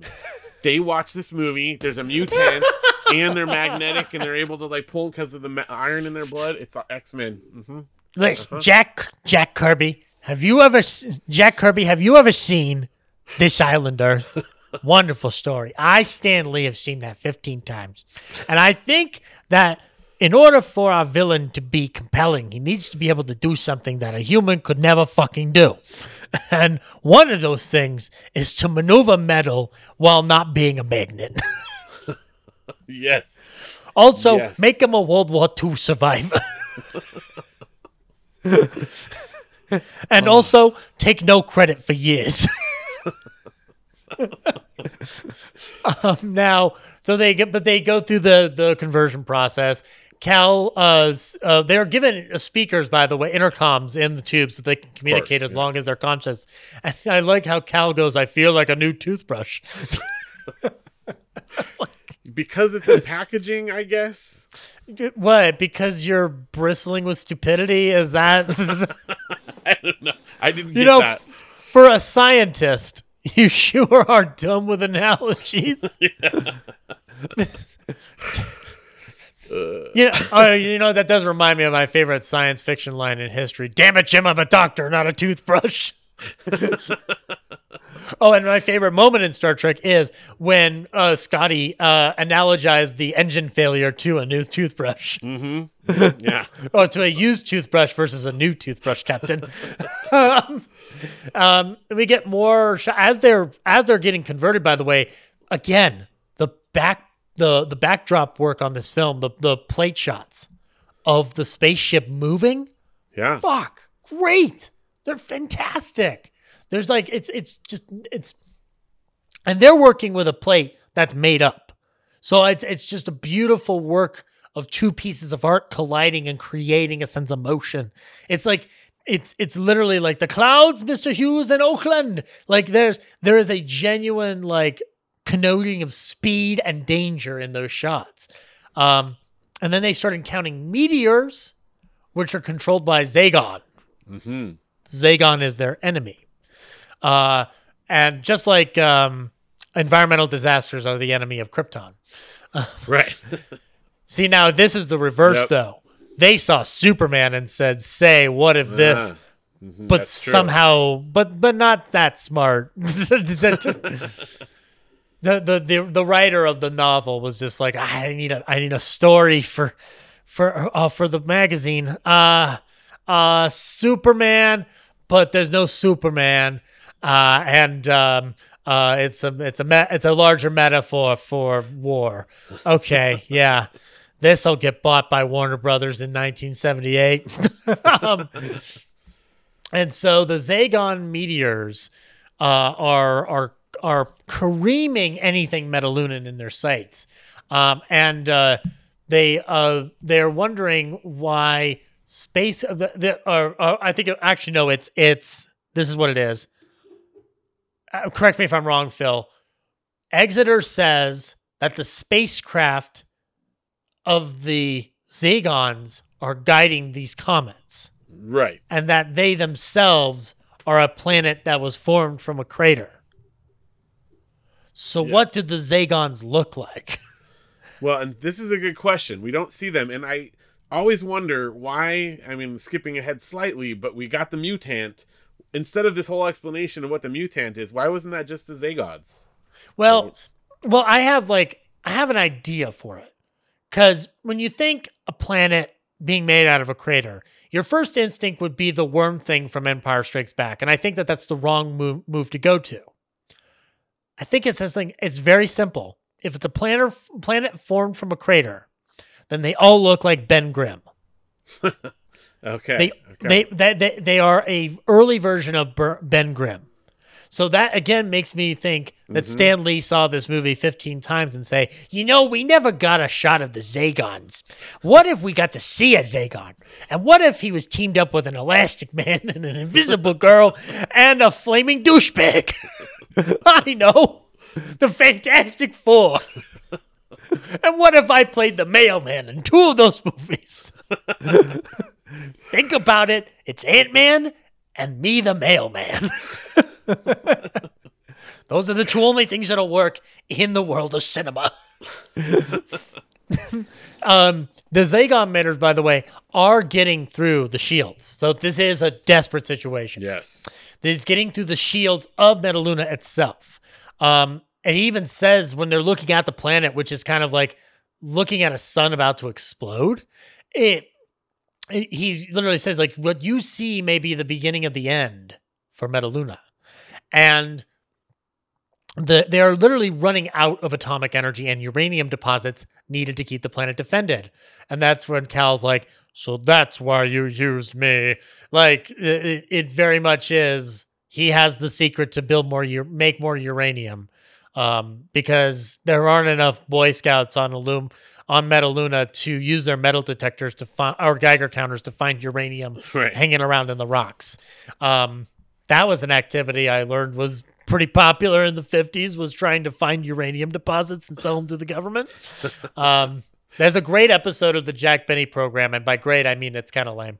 But it's great because it's out of all the plots you could do for a Benny program, it makes the least amount of sense as to why you would do it. But they have Jack actually like when he learns that you can make money for uranium, he drags Mary Livingstone out into the middle of the desert to look for uranium. and he starts turning into treasures of the Sierra Madre for a second. It's cute. Um, so they they land on Metaluna, which has. I wanted to know what your thoughts were on the landing pad of Metaluna because I got I was a little mixed on that effect. It and the hangar do look very much like sketches Yeah, it's or, or map map paintings. matte paintings for sure. Yeah. I mean, I th- I it's a I think they look. Yeah, I think that I get the feeling that like because Forbidden Planet looks a lot more blended by comparison. yeah. Yeah. I think though that it's kind of cool having that because it doesn't. It, it, it's intrusive, but it also feels appropriate to the era yeah. the aesthetic, and frankly the budget. I feel like the it- it's funny those backdrops would look better to continuity of the film in black and white. Which, Oh, for sure. which seems counter which seems counterintuitive because this movie looks beautiful in Technicolor, but those backplates look too uh different. Um and it's the only time where I've noticed that the backplates don't match the um, match the perfection, but they're trying to uh, create an ambitious scale when they don't have the money for it. Right. In a sense, there are certain things about it that work, but the whole of it, the the majority of it, is a little inconsistent. Um, It's a great it still painting, looks cool though. though.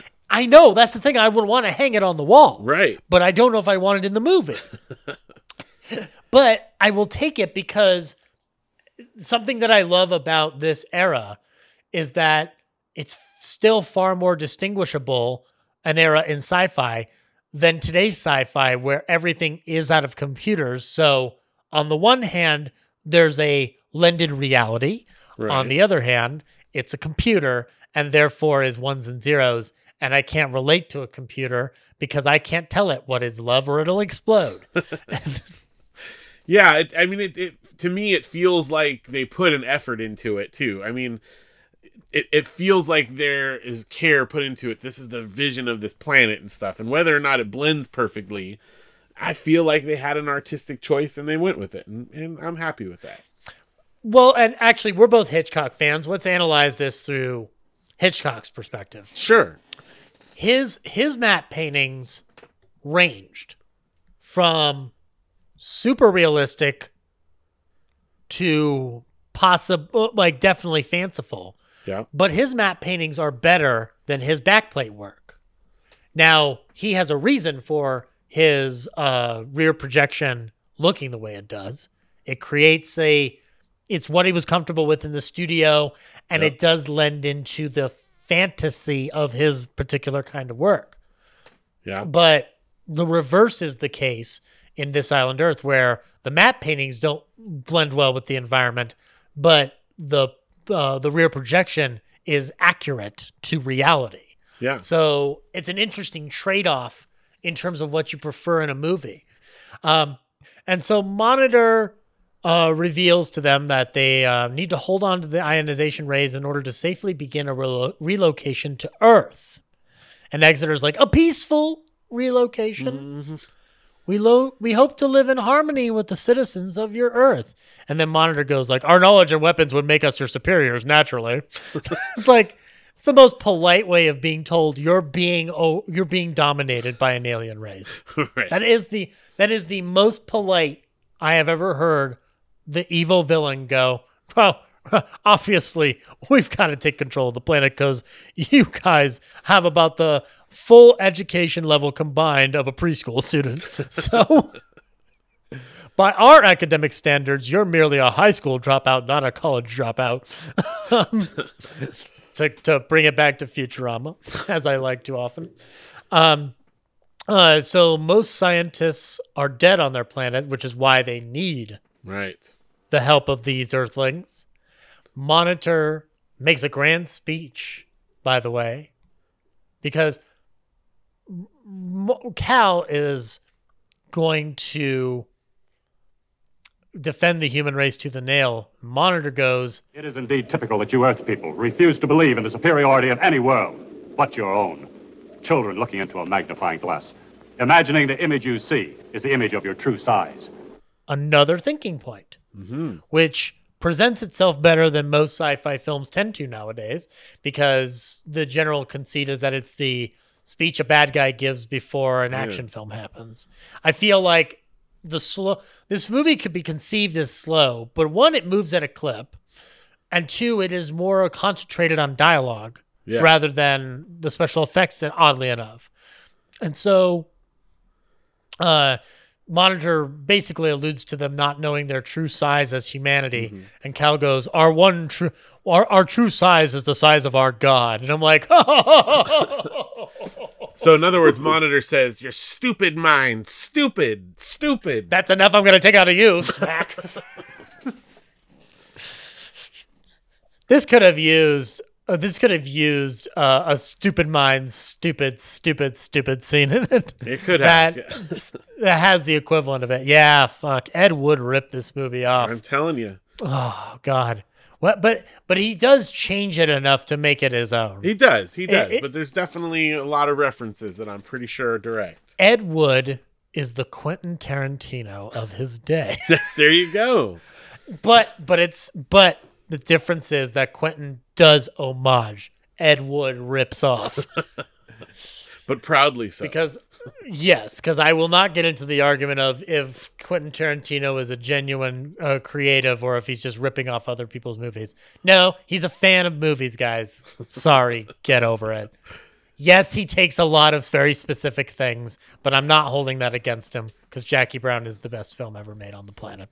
Um, you not see the end where she she she drives off and Robert Forster's kind of just left to wonder what if I got in the car with her.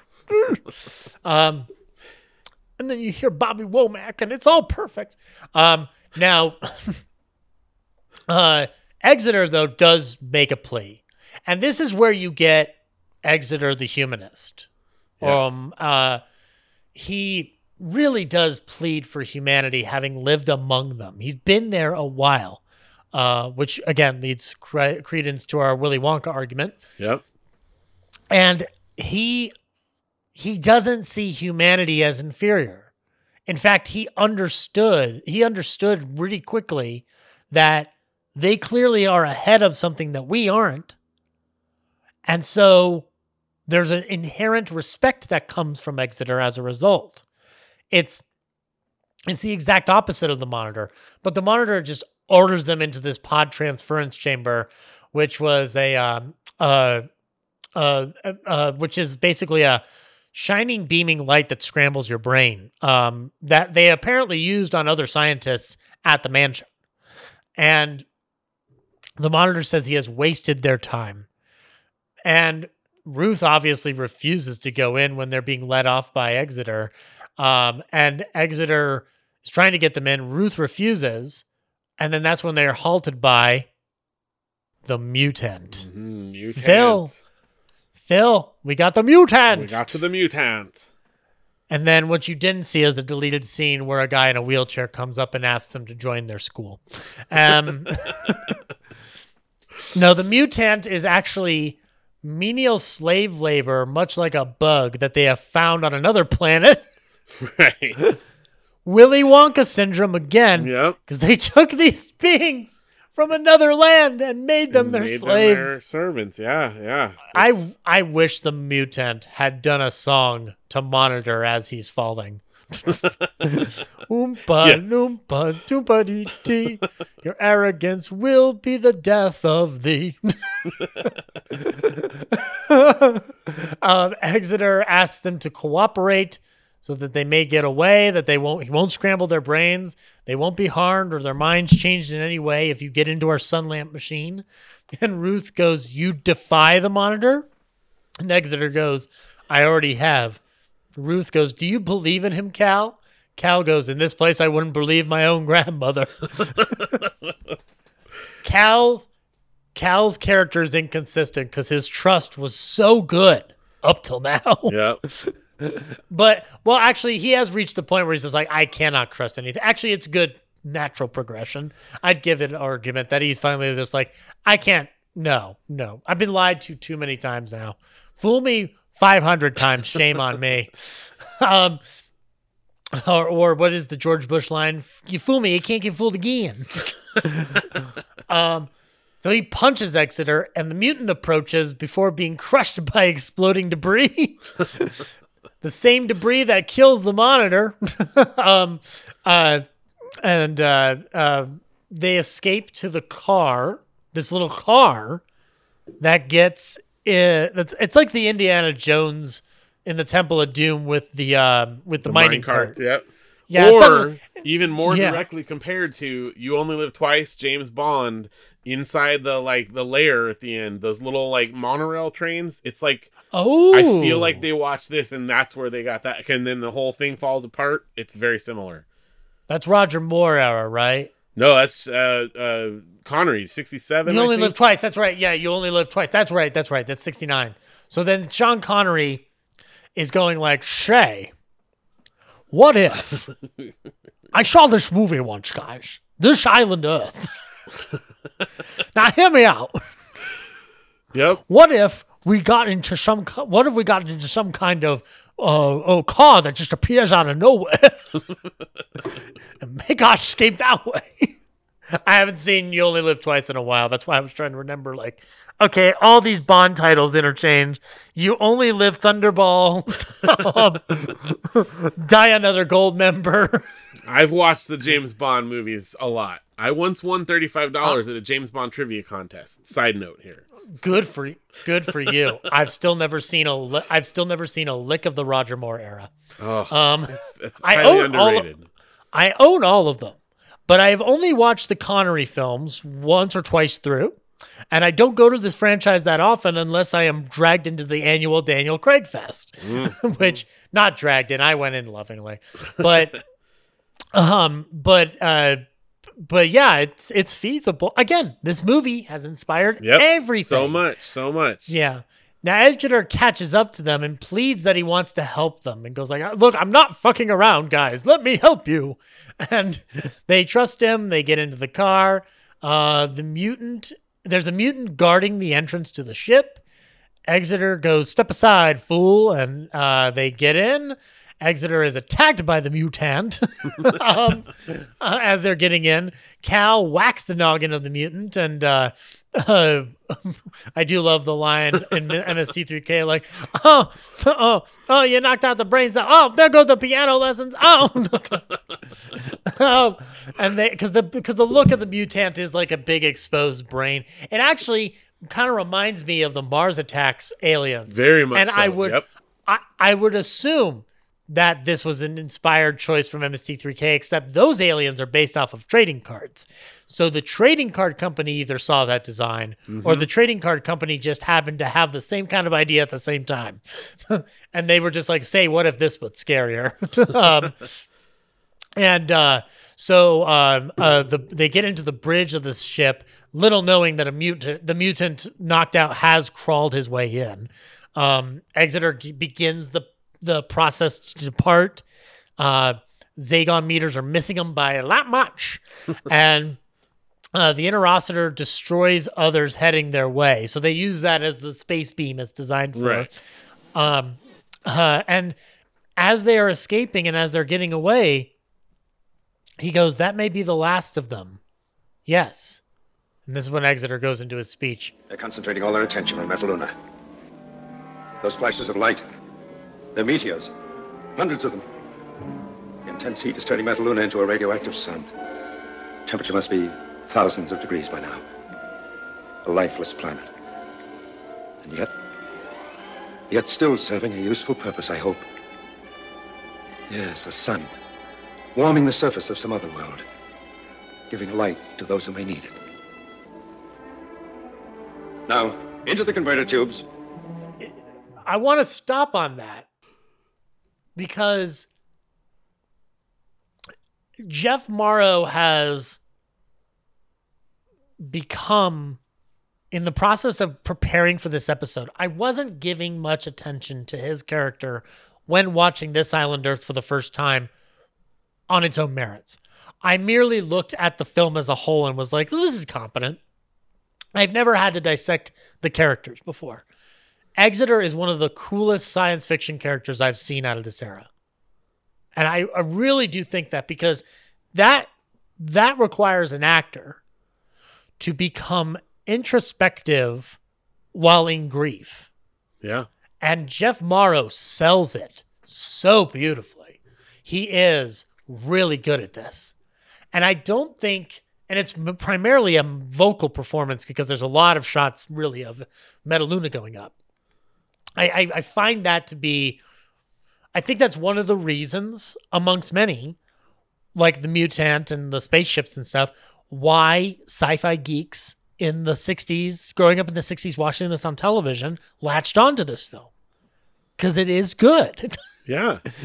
it, I mean, when you compare it to, again, I know I come back to Plan 9, but obviously that's a pale imitation, but their alien leader, you know, you never like connect emotionally with any of them. And Exeter actually pulls it off in this. And I think there's a lot of sci fi from that era that does not tap into any level of emotion. It's all intellectual, you know.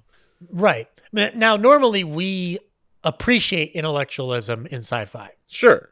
In fact, we almost demand it. Um, and in the case of Star Wars, it better be immaculate uh, logic, or or everybody will scream like babies.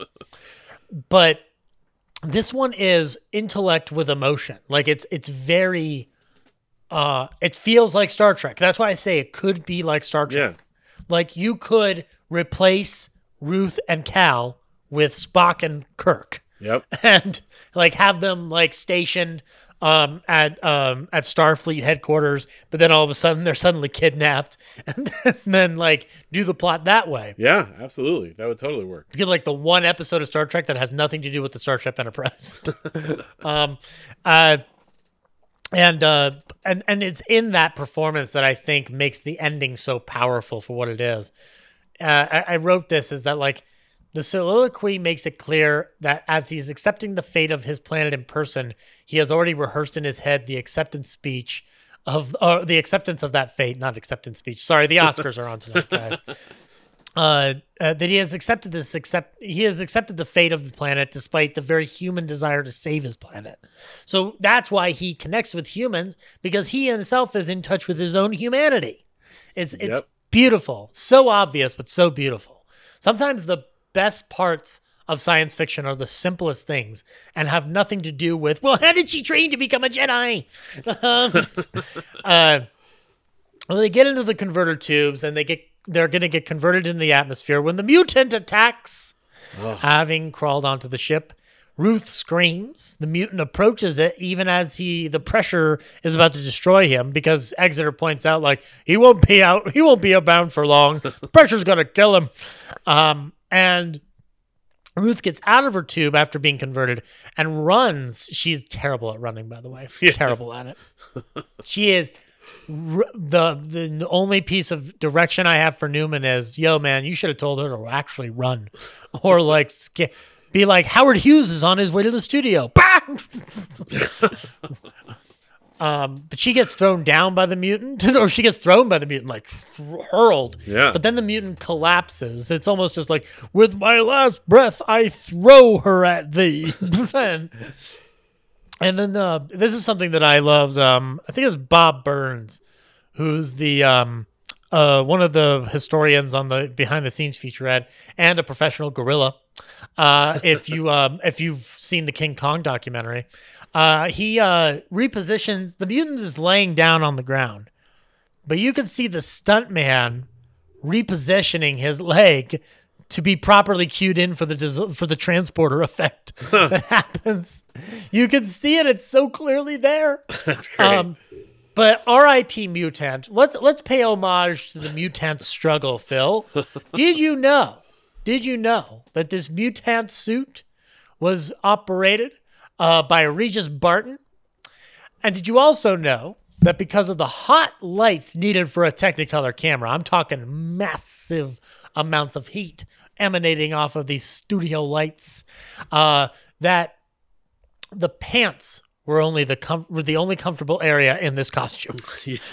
That's another thing. This this mutant has pants, Yes. but has no upper, no shirt or anything, no wife beater even. Yeah, it's like a reverse Donald Duck.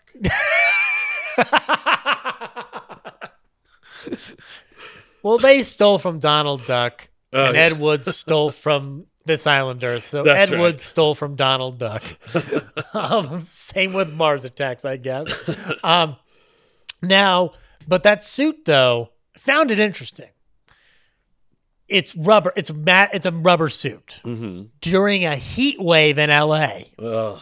the sweat coming from the actor would pour out of the eye holes. Ugh. The, o- the only the only detachable part without a struggle was the eyes, the eye holes. So you can look in shots and you can see movement in the eyes. It's pools of sweat, Phil. Makes the mutant super disgusting. Yeah, I mean it's effective as a as a gross, you know, bad guy though. Sweating sweating eyeballs. Ugh. and and uh, I believe the the the brain is kind of pulsating a teeny bit. So Yeah. it's not it's not it's not an ineffective suit. It's a pretty cool suit for a company that decided to throw its god Jack Pierce out the fucking door uh, to be replaced by Bud Westmore. The Westmore era did give you a lot of cool makeups like Creature from the Black Lagoon. Yeah. And arguably, this is another one of those examples because I'm assuming this is under the Westmore regime. They're not getting an independent out there. The, the the makeup union was too strong at that point, and the regulations regarding who gets credited as makeup artist uh, were very strict as well. Um, now, uh, so the mutant is dead, and then they're just kind of left in for a long trip. Yeah. does kind of just dissolve into the next scene. They eventually reach Earth, but the speed is diminishing. Uh, their their ship is has exhausted all of its resources essentially. E- Exeter tells them to get onto the airplane. Says that he will stay aboard and maybe explore a while. I'll find another Metaluna. you see, I'm more adventurous than you imagine me. And Exeter Exeter gets told by Cal, bullshit. You used all your power. You're going to die. Come with us to Earth, please. and Exeter's like, nah, nah. Oh, I've, I've done, I've done things you people wouldn't believe, like tears in Metalunan rain. um, and Cal and Adams go off in their plane. And the film's ending on this tragedy note is rather striking to me. It's cut short a little bit by the Mel Blanc esque puttering of the plane's engine to get them to get them to exit the ship. but they uh, the exiting of the ship does look phenomenal. Uh, Rex uh, Rex Reason and Faith Domergue snuggle a little bit. Uh, and then they and uh, they this line was deleted, but they said, "Oh, Earth, thank God this island is still here." uh, I wish. Uh, and then Exeter goes down with the ship. He turns to all the components and tra- interocitors and said, "It's been an honor playing with you." And the ship crashing and careening down and bursting into flames is an amazing shot. Its perspective Yeah. of going through the atmosphere and into the ocean before the final crash and explosion and flames. It is remarkable speed, uh, trajectory. Like it's it's it's it's approximating the intensity. Like it reminds me of the kind of thrill you can get from a heavy CGI shot of a of uh, of a ship careening down to Earth or something like that, or like like in uh, Star Trek: Fall into Darkness, the way they're like piloting that ship and the way Abrams is connoting the danger with the speed and the Mhm. the way the ship is moving and whatnot. It- It's like that. Um, but then that's the end. A universal picture, a universal international picture. Sorry, I'll, let's get let's get it proper. um, now, the reception to this film doesn't happen without some previews. Uh, there was a preview of this film that condensed in January of 1955. Uh, and there, uh, the behind the scenes featurette of this film was pretty dang cool. Uh, it provided uh, something very interesting in the form of a little tidbit. So when you got a preview card, you get a bunch of questions about you. Uh, same to a cinema scorecard as well, or an exit survey. I got to take one of these for Borat when my dad took me to an advanced screening of it, um, and and I got to. I, I remember writing, "It's perfect. Don't change it." and don't do don't you do a goddamn thing. Don't you don't you cave to any pressure from the MPAA. You keep this here. um, and uh, but the but one of the character question one of the questions was who did you like best in the film, and people have looked through these preview cards, historians, and they've been able to determine a ranking for most popular character in the film. Okay. Um, Jeff Morrow got 80 votes. Rex Reason got 53 votes. Faith Domergue got 14 votes. and the mutant got four votes. to which the mutant did say, okay, what if you call Georgia and ask them if they can get me another 800,000 votes, please?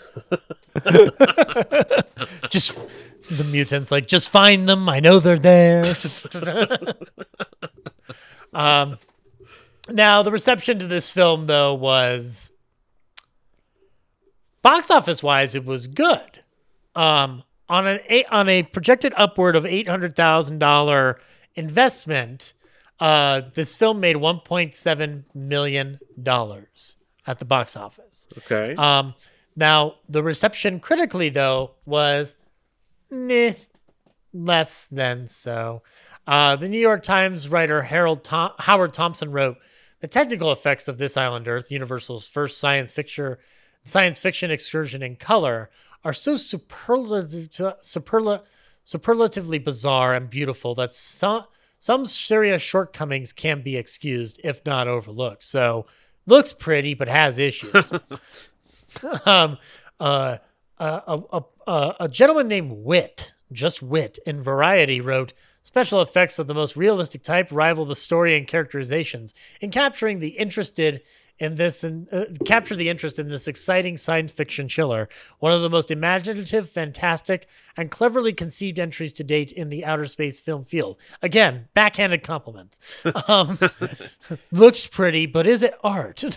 Right. Um, uh, and this, I know this is the end of the most positive uh, ones. Uh, K, uh, Philip K. Scheuer of the LA Times uh, called it one of the most fascinating and frightening science fiction movies to come out of come come to us yet from outer space.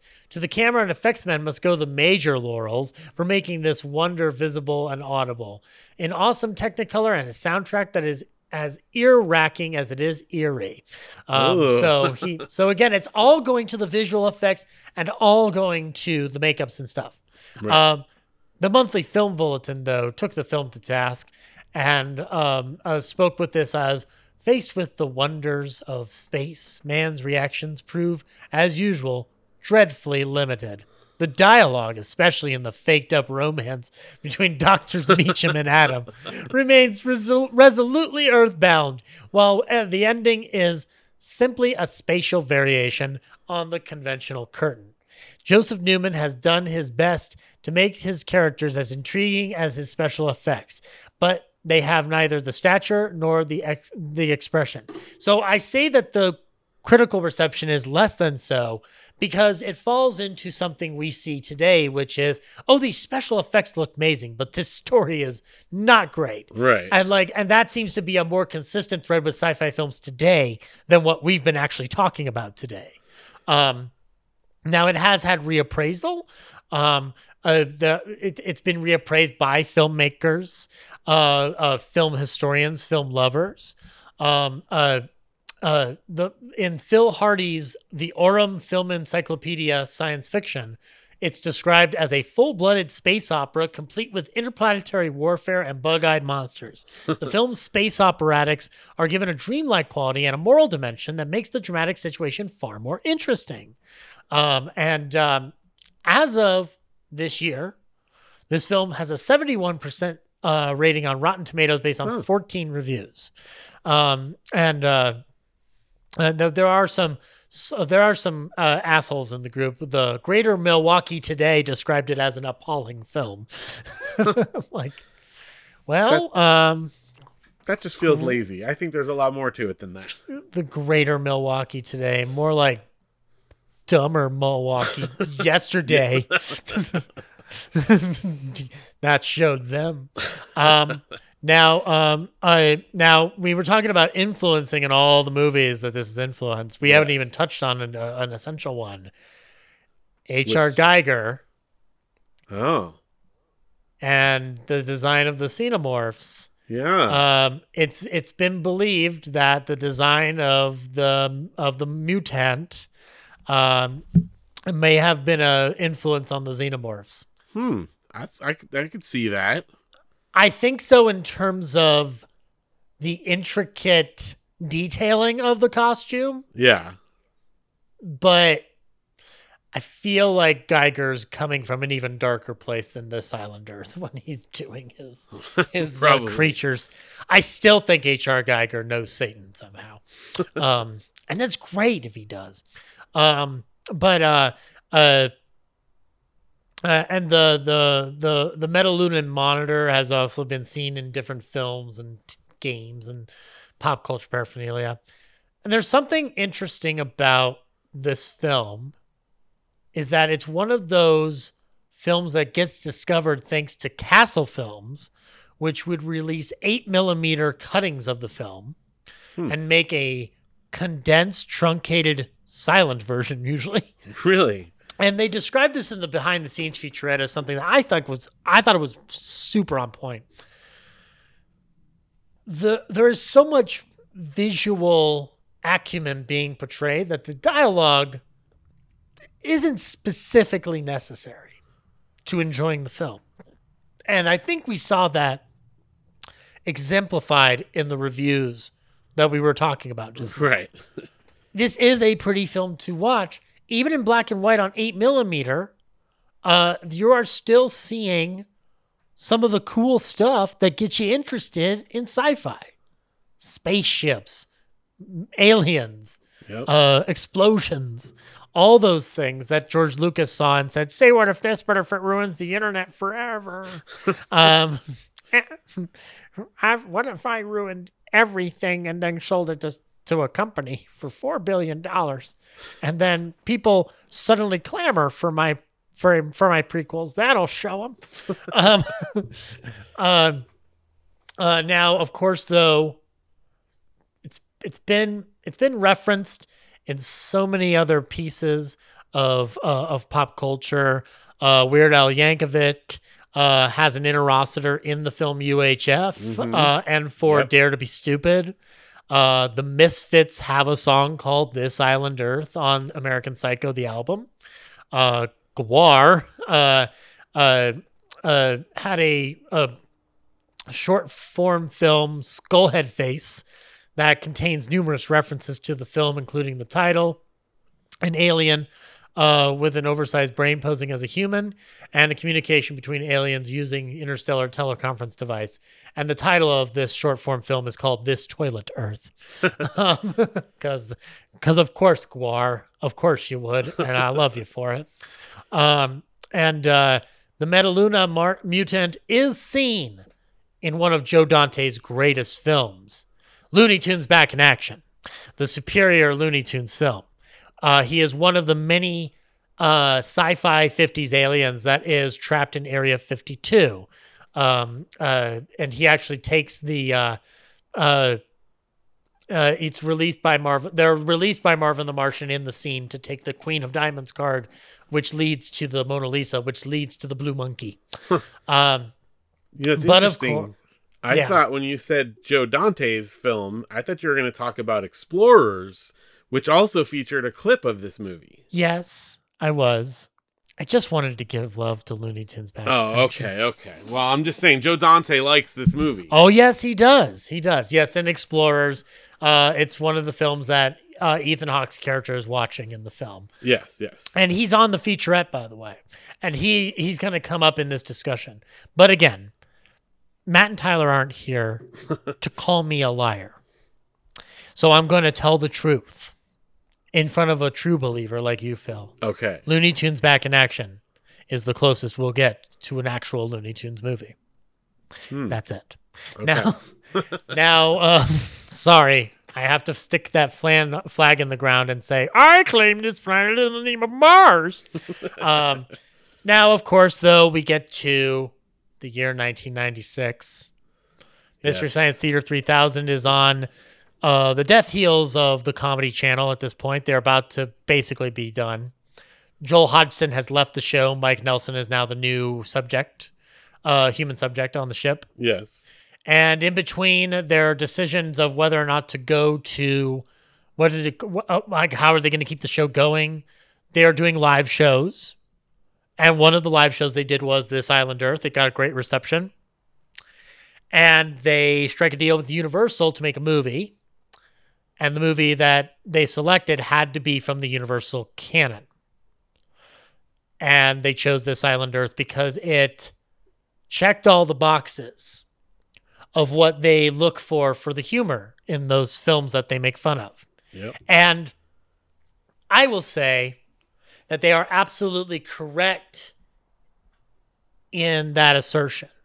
Like, you know, like you've got bumbling scientist at points because he does lumber around. um, you ha- you have prime material with Joe, and you have prime material even with the uh, the Metalunan look, the Mhm. mutant.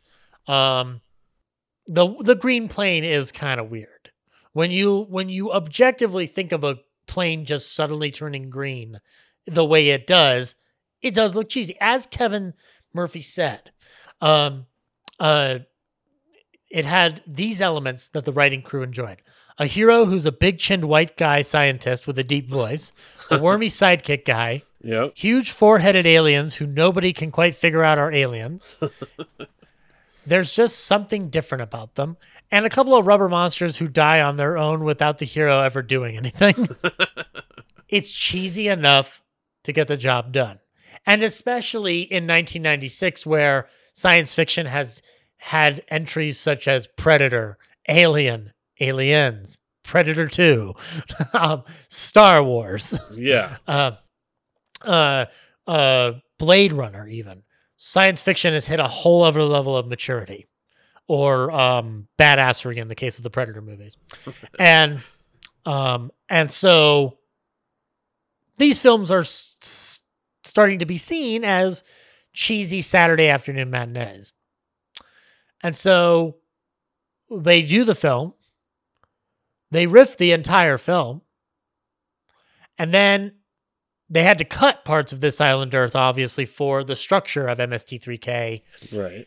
where they have cut sequences mainly to go to commercial on television. But in the case of this, it's to do extended versions of the sketches they would do in between uh, times in the in the movie sign theater. So the film then gets trimmed even further. Universal demanded even more cutting to this film. And so the MST3K movie becomes an injustice to this island Earth and Mystery Science Theater 3000 itself. Because the runtime on the movie is 74 minutes. The runtime of a general episode of MST3K is 90 minutes Yep. because they actually have more of the movie in there. When you watch Mystery Science Theater 3000 after watching This Island Earth, you can tell how expedited it feels. Um, now, that is a disservice to This Island Earth, not brought on by the MST3K crew. This is Universal's fault and their fault alone. Um, one that, frankly, makes them look like idiots. it's the stupidest thing ever. No wonder Gramercy went into the ground. they mishandled Mallrats and they mishandled MST3K. Yeah, and if I remember correctly at the time, because I was uh, senior in high school when this came out, and I loved watching the show. I don't think I even knew there was a movie coming out. I didn't see it until on VHS, like a couple years later, because it was nobody promoted it. You know, I mean, this is pre-internet or mostly pre-internet, so I had no idea it even existed, and I was like the key demographic. This movie was released on April 19th, 1996, in only 26 theaters, Phil. Yeah. And where did you grow up? Uh, Big Bear, California, small mountain town that did not uh, find itself amongst those uh, few theaters. yeah, no, there's no way that Big Bear was going to have this movie. no, no, it did not. You're you're you got Alien and Aliens. You did not get Mystery Science Theater 3000 the movie. Nope. People people people do tend to think that MST3K is a property that is so well known. It's not. It's got its audience. Right. There's a reason why Netflix canceled the show. Not enough people apart from Misty's were watching it. Yes, but those of us that love it love it dearly. Yeah, and we kept circulating the tapes. That's right. And or in my case sending YouTube links to people. Um and and watching the Netflix run to the point where the Gizmoplex now exists. I I still haven't signed up yet cuz it's it's slightly out of my price range. It's not unaffordable. I just there are other priorities at the moment. Yeah. But Joe Dante gets angry at the MST3K film because of I think that's the fact that they're making fun of it irks him a little bit. But he brought up a very good point. So on Mystery Science Theater 3000, whenever they did a color film, they had to do a process where they had to degrade or put a filter over the film Okay. itself so that the silhouette could be seen. Right, right. Um, in the case of black and white films, it was tinting it blue. Because Hmm. then that would make the black stand out, or like adjusting and uh, adjusting a little bit. Right. On Technicolor films, it helps if the film has degraded quality because then the cr- the very harsh blacks of the silhouette can be seen. So he attributed it to well, he attributed disservice in the fact of it makes this island Earth look like trash. Hmm. Because if you watch the restored or the the the Blu-ray of MST3K the movie, this island Earth doesn't look as good as it does in the transfer that exists from Scream Factory itself. This movie is as beautiful as Forbidden Planet in its look and style. And yet it is not given that satisfaction by Mystery Science Theater 3000 the movie. Now, I don't hold that against them because they had to do that to make their format work. Right. But I think that comes to the big question of the day. Is this film deserving of the MST3K treatment, or was there doing it at all unfair to the film. See, I think it was definitely, I, I think it was definitely worthy of it, but I also don't think that just because it's worthy of the treatment, it makes it bad. And I think that that's something that people misunderstand. Like, I think you mentioned this earlier, but you should be able to laugh at things that you love, you know, acknowledge the things that are funny about it. Because even though I love, like, you know, sci fi and, and movies from this era, uh, you know, B movies, like, it's fun to laugh at them, but I also appreciate them for what they are. So, yes, right. I think it is worthy of it, but I don't think that means that it was a bad movie. Right. And I think what gets lost in it is that Mystery Science Theater as a show primarily focused on subpar to to absolute trash. Yeah. Like Manos the Hands of Fate is not a, is is barely it's it's not a movie. It's an assemblage of moments um, and a kick-ass score. Um, I love that score to Manos. Um, but like Bride of the Monster is a good example of it. That's a cheesy sci-fi monster horror movie with low production design, but we still enjoy it as Ed Wood fans. Yeah. Um, The Crawling Eye has mm. a lot of fun stuff in it, even though it's it's not a great movie, but it's a fun movie. It People is. can enjoy it. Um, the Brain That Wouldn't Die is pretty ch- damn cheesy, but the idea is horrifying. Oh yeah. The the that head on the platter unnerves me. Unnerves me mercilessly. And the plot of that film where he's basically a serial killer is is just damned unnerving. Uh uh Bert I. Gordon films. The late we just lost Bert I. Gordon, by the way. Uh, R.I.P. to the man who made it possible for us to believe that giant animals could exist. um, watch Amazing Colossal Man, dude. It's so much fun. It's a good science fiction movie from AIP, and it is a good MST3K episode. Yeah. These things do coexist. I agree. And and I do think that you know, unless it's a Manos the Hands of Fate, the movies range in their popularity and then their of the in their approval of the era that grew up with them on television when it was cheap to get these films. Yep. But but RiffTrax I think has actually been the answer to this question. Because RiffTrax has riffed on wonderful classic films, and those riffs are still fucking funny. Absolutely. Uh, I actually got to go see a live RiffTrax, and they did, uh, I think it was Indiana Jones, some one of them. I'm pretty sure it was an Indiana Jones movie. I can't remember which one, but uh, obviously a great movie, and it was hilarious. It doesn't matter if it was great. It's finding the humor in there. Mm-hmm. I think it mm-hmm. just reemphasizes how fun those movies are. Yeah. And like like from my end of the spectrum, RiffTrax did Halloween and it was wonderful. I I synced up that commentary. Titanic is a great movie. And I I know that that has a little contention from people, but it is a great movie, guys. You just got to admit it. It is a great movie. but it has one of my favorite RiffTrax lines ever when they go onto the close up of Bernard Hill when the ship is launching and, and Kevin Murphy goes, I'm going to sink this bitch. um, uh, and so I think that it, it I think that film film fans, film historians, we tend to get clingy to the things that we are passionate about and yeah. will defend them mercilessly and protect them like a mother with their child.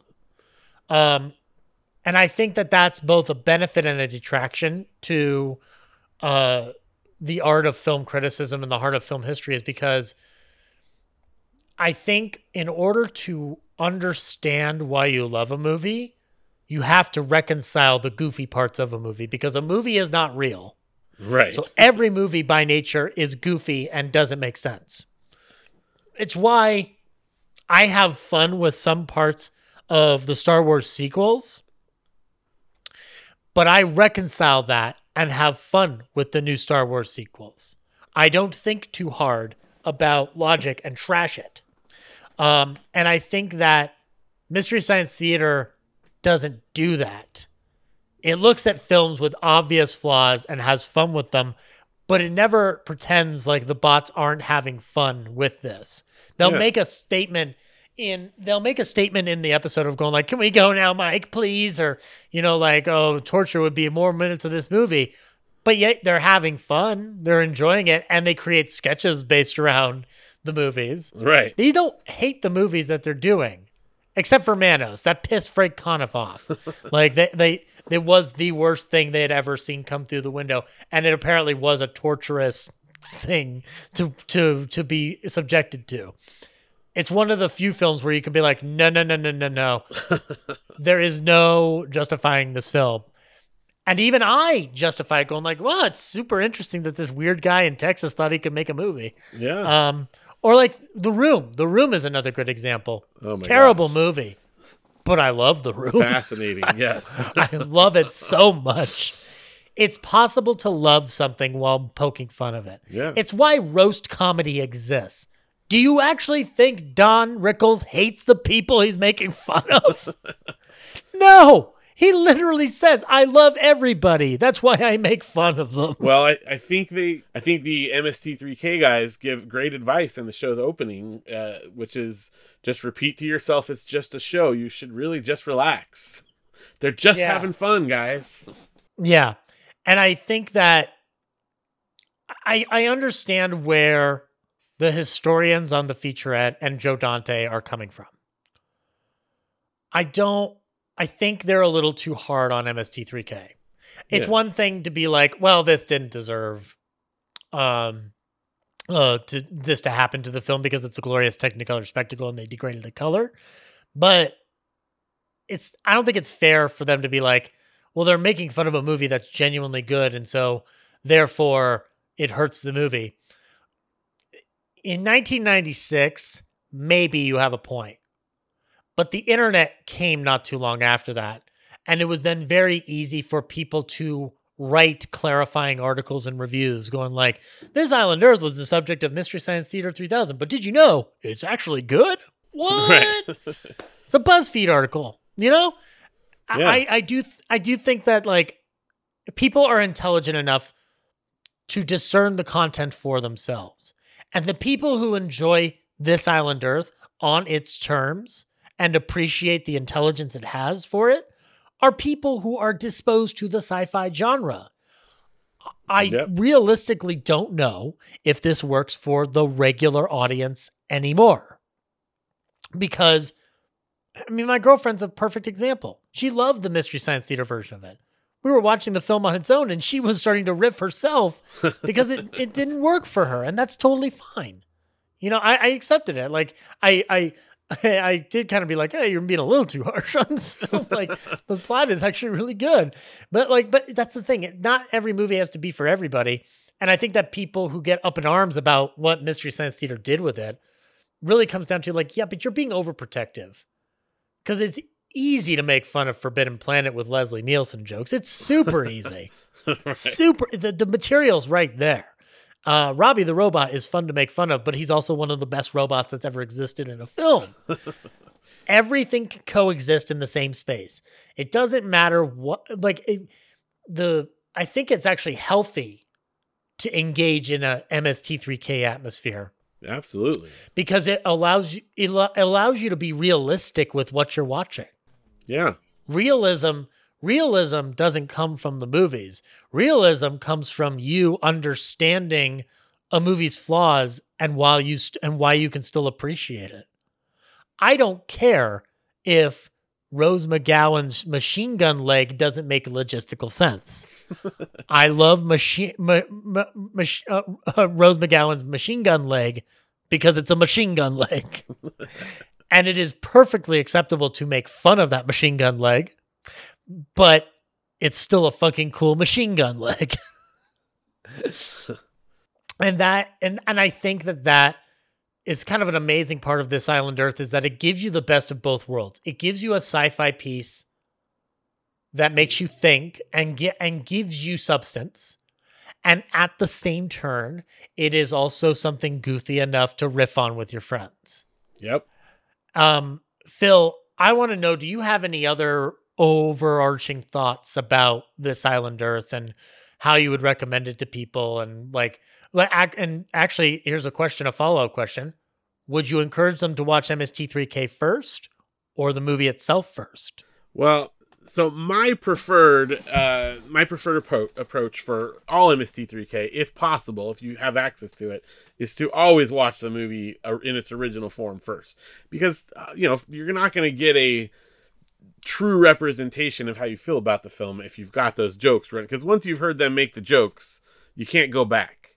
You can't look at the alien or at the at the mutant and not think Uncle Scrotor once you've heard them say Uncle Scrotor that's what you'll always think. So if you want to get a true perspective on it, you gotta watch the original first. And yeah, I think this movie is definitely uh, it's a good I think it's a good introduction to someone who might be interested in older sci-fi because it does have you know it's it's a higher quality than some of the stuff that might have come out back then and it might have a wider appeal than you know cheesier ones and if you don't like it then maybe 1950 sci-fi isn't for you you know I agree. I agree. Um I would go with showing them Mystery Science Theater first and then the movie for the express purpose of uh lowering expectation. I could see that. Could because I think that. the the the MST3K movie breaks it down to its to its cheesy essentials. But I think it's almost impossible, almost, to see that movie and not be fascinated by the special effects, no matter what they're making fun of. yeah. And if you are a curiosity hound, you'll want to watch the movie on its own merits, especially when you learn that the movie was trimmed down. You'll want to see the thing in its entirety. And then that's when people will start. They don't have the filter of MST3K attached to it, so they can listen to Exeter's speeches and find the substance in them. If they like the movie, is another thing. They might be able to at least concede that the movie is better than most of the MST3K movies that come down the pipeline from a critical standpoint. definitely But they may not love the movie, and that's fine. Maybe they, and if they prefer MST3K the movie, totally understand it.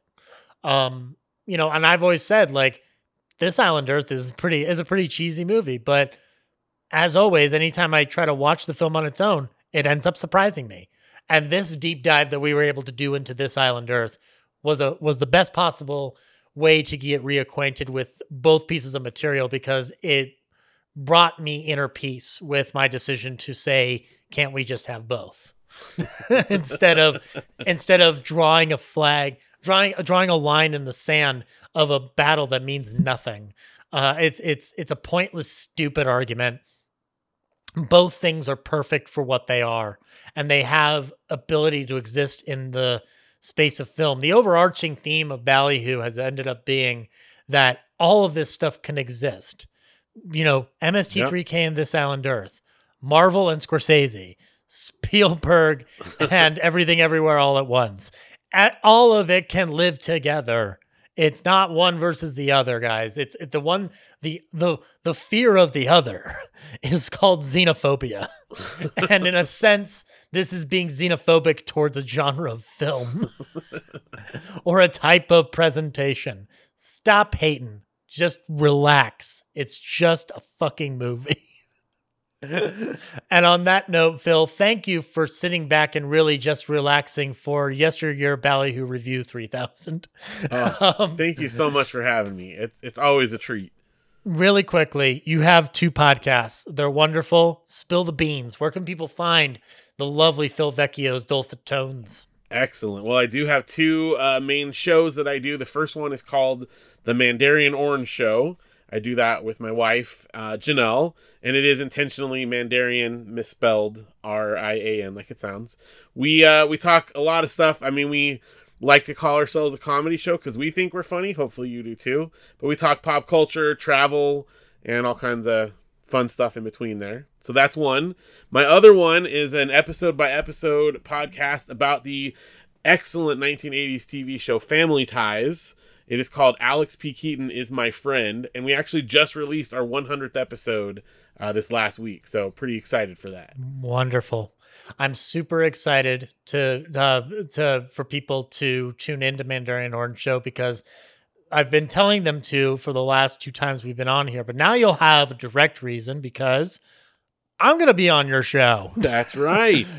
yeah. What did we record beforehand, Phil? A nice little nice segment Nice uh, little as part of as part of your overarching lovely show that dedicates to your life and your travels. I was very honored to be uh, brought into that segment, especially what we ended up talking about. I was like, "Oh, this is very nice. I love, I love hearing the story that you guys told me of just like this is what we did. We did it for the first time. We're excited." And I'm like, "Oh, that's that just warmed my heart. It made it, it made me so happy to come into the Zoom room, uh, to to have that in there." Oh, that's Um, awesome. I've been, I gotta tell you, I've been excited. I don't want to spoil it. I want people to get to hear what it is, but I've been planning this surprise ever since you, uh, you, we talked about me doing this episode. I'm like, oh, this is going to be fun. I can't wait to, I can't wait to talk this with Zach. So check it out for sure. Thank you so much. Well, coming up on the program, uh, we are going to have Ryan Frost back on for Babyface, uh, the the seminal pre-code classic. We're going to have Bradley Haig on for War of the Worlds with George Pal, um, coming uh, coming into the scene of the Ballyhoo, um, and Adam Jewell will be returning for a fistful of dollars, starring me, the guy who talked to a chair. Um, yes, spaghetti westerns are invading the ballyhoo. It's gonna be a, a it's gonna be a violent and delicious time for all. So until all of that, and until next time, folks, good night. Phil, push the button.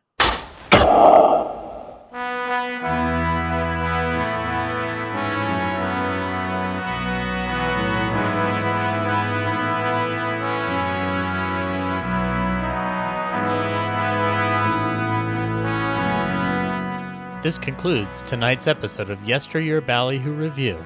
Remember, you can follow us on Twitter at Ballyhoo Review and on Instagram at Ballyhoo Review Pod. Our theme was composed by Maddie Ghost, and our announcer was Henry Jarvis. Thanks again, and stay tuned for Mitchell, which follows after station identification.